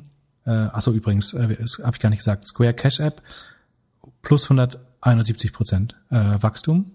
Das Seller-Business von Square nur plus 30 Prozent, aber die Cash-App 170 Prozent. Und das Seller-Business, wir haben ja noch Lockdown-Zeit gehabt im Q1. Ne? Das heißt, wenn jetzt auch noch Offline ausmacht, müsste es eigentlich einen Hockeystick bei Square geben, weil die Cash-App bleibt wahrscheinlich im, im äh, hohen Wachstum. Und dann kommt endlich das Offline-Geschäft bei Square zurück, was jetzt während Corona relativ flat war, was für Corona-Zeiten ganz gut ist. Ähm, die müssten hinten rauf nochmal richtig gut kommen. So, Entschuldigung. Müsste, Zurück müsste, zum Total. Nee, stopp nochmal. Müsste Cash App nicht auch sowas machen wie äh, Reservierung von Tischen? Wäre mega schlau. Wäre mega schlau. So? Ja. Gute Idee. Ja. Willst du mal dahin schreiben, ob er dich als Produktmanager einstellt? Ich, ich glaube, du kämst auch gut klar mit Jack. So, ihr, ihr mögt beide Rapper, vielleicht könntest du mal ab. Wäre das nicht was für dich? Ich, würde ich würde dich mit aufs Boot zu Jay ja? nehmen. Dann äh, bewirb dich mal. Ich, ich bin mit auf dem Boot. Ich bin noch nie Lambo gefahren und äh, auf dem Boot war ich, äh, doch auf dem Boot war ich, aber nicht auf so einer großen Yacht. Ähm, leg los. Äh, wird Zeit, dass du äh, mal ein bisschen was für meinen Status tust. Ähm, so, wo waren wir? Payment Volume 130 Prozent hoch, das Hälfte offline, Hälfte online, also Hälfte ihr eigener Marktplatz, aber auch äh, außerhalb von Mercado Libre schon. Ähm, Userwachstum 62 Prozent, äh, sehr gut, weil viele Leute das erste Mal das nutzen äh, durch Corona. Mobile bei drei Vierteln inzwischen, also drei Viertel der Nutzer nutzen es über App oder Mobile. Ihr eigenes Fintech Fondo also das war ein Investmentgeschäft, hat 650 Millionen Assets under Management, äh, auch nicht schlecht, wäre auch in, in, Europa ein mittelgroßes Fintech. Ihr Kreditgeschäft, wo sie äh, ähm, ist drei, hat sich verdreifacht auf 570 Millionen. Ähm, der Verlust weitet sich ein bisschen aus, aber genau in dem Fall ist es sinnvoll, die Verluste auszuweiten. Also wenn du im, im Fintech-Business, im also Kredit- und Investment-Business wächst, im Payment-Business und im Marktplatz-Business, spricht nichts dagegen, irgendwie noch mehr in User-Akquise zu stecken. Also in dem Fall äh, wäre man, glaube ich, total okay mit äh, sich ausweitenden Verlusten.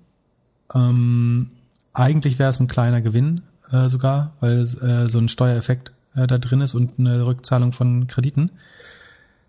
Hat einen sehr guten äh, Operating Leverage, weil Sales und Admin nur unterdurchschnittlich steigen, während der Umsatz äh, so stark wächst. Sie investieren, investieren aber sehr stark in Tech und Produkt, also Umsatz ungefähr plus 110 Prozent, Sales und Admin nur plus 40 Prozent, Tech und Produkt plus 80, also da investieren sie weiter. Das ist gut, wenn das, solange das Business so wächst. Ähm, Wermutstropfen ist so ein bisschen, dass die Gross Margin runtergeht. Das ist, weil, weil sie mehr selber verkaufen. Was die Strategie dahinter ist, äh, weiß nicht ganz, aber vielleicht sind es Eigenmarken, vielleicht sind es äh, Basics, vielleicht ist es, um Preisdruck auf die Händler auszuüben. Äh, das, aber das Eigengeschäft hat immer weniger Marge als Marktplatzgeschäft, logischerweise. Sie investieren in Fulfillment, äh, drei von vier Paketen werden innerhalb von zwei Tagen ausgeliefert. Das ist für äh, Südamerika äh, nicht schlecht. Das ist eine 21-prozentige Steigerung. Und das ist natürlich schlau jetzt in der Phase, wo andere vielleicht auch nicht so gut investieren können oder überfordert sind, das weiter zu äh, voranzutreiben. Vor allen Dingen, weil wenn du jetzt in Fulfillment, Warenhäuser, Logistik investierst, lastest du die, in, also du hast jetzt relativ schlechte Margen dadurch. Aber je mehr du die in der Zukunft auslastet, desto besser wären dann eigentlich alle Kennzahlen äh, dadurch. Sie können dadurch, zum Beispiel dadurch, dass die Logistik effizienter wird, Free Shipping schon ab 15 Dollar anbieten. Äh, es ist weiter gesunken, die Grenze dafür. Haben Bitcoin gekauft für 7,8 Millionen auch. Äh, das ist eins der Unternehmen, das jetzt relativ früh äh, nachzieht. Macht vielleicht gerade deswegen Sinn, weil sie halt diese Währungsverluste immer leiden aus dem Peso. Ähm, sind viermal so groß wie Amazon in Brasilien. Also es gibt Amazon in Brasilien und Mexiko. Die sind in Mexiko, Brasilien, Kolumbien und äh, was ist das dritte? Argentinien relativ groß. Ähm, War aber das deutlich jetzt der größer. Part, den du schnell abarbeiten wolltest? Genau, ist das nicht schnell? Ich rede doch ganz schnell. Du, fertig. Achso, Aktie ist trotzdem 25 Prozent unter Alltime High, genau herein. Äh, mit 20 Mal Sales bewertet, relativ teuer, aber wächst auch schnell. Und da ist wieder das Problem. Wir die, wünschen euch warte, warte, warte. Hier ist wieder die, die wichtige, hier ist wieder die wichtige Rechnung. Die haben schon 33 Prozent Marktanteil. Das letzte Wort von Pip. Die haben schon 33 Prozent Marktanteil am E-Commerce-Markt, äh, sozusagen laut, laut der Statistiken und sind mit 20 Mal Sales äh, bewertet. Wer jetzt Mathe kann, der weiß, dass sie damit mit der siebenfachen Gesamt des Gesamtmarktes bewertet sind. Das wird ein bisschen dauern, bis man das einholt. Da muss, und der E-Commerce-Markt wächst nur um 20 Prozent. Das heißt, die müssen sich noch ein paar andere Märkte suchen, um das äh, zu rechtfertigen, aber es hat Amazon ja auch geschafft. Und damit wünsche ich mir, äh, euch und mir eine, eine schöne Woche und wir sehen uns und dich in einer Woche wieder. Ich freue mich sehr. Vielen Dank für die erweiterte Ausdauer heute. Genau, falls ihr immer noch dran seid, ihr könnt uns gerne mal wieder bewerten. Ihr könnt uns und gerne schickt uns unbedingt das Feedback zu den politischen Kommentaren. Das ist was, was uns am Leben hält. Ihr könnt uns E-Mails schreiben an podcast@doppelgänger.io oder in unserem Discord Server. Den findet ihr, falls ihr in der Mitte irgendwann zugehört habt. Vielen Dank, habt ein schönes Wochenende und seid vor allem nett am Sonntag. Bis dann. Tschüss. tschüss. Ciao, ciao.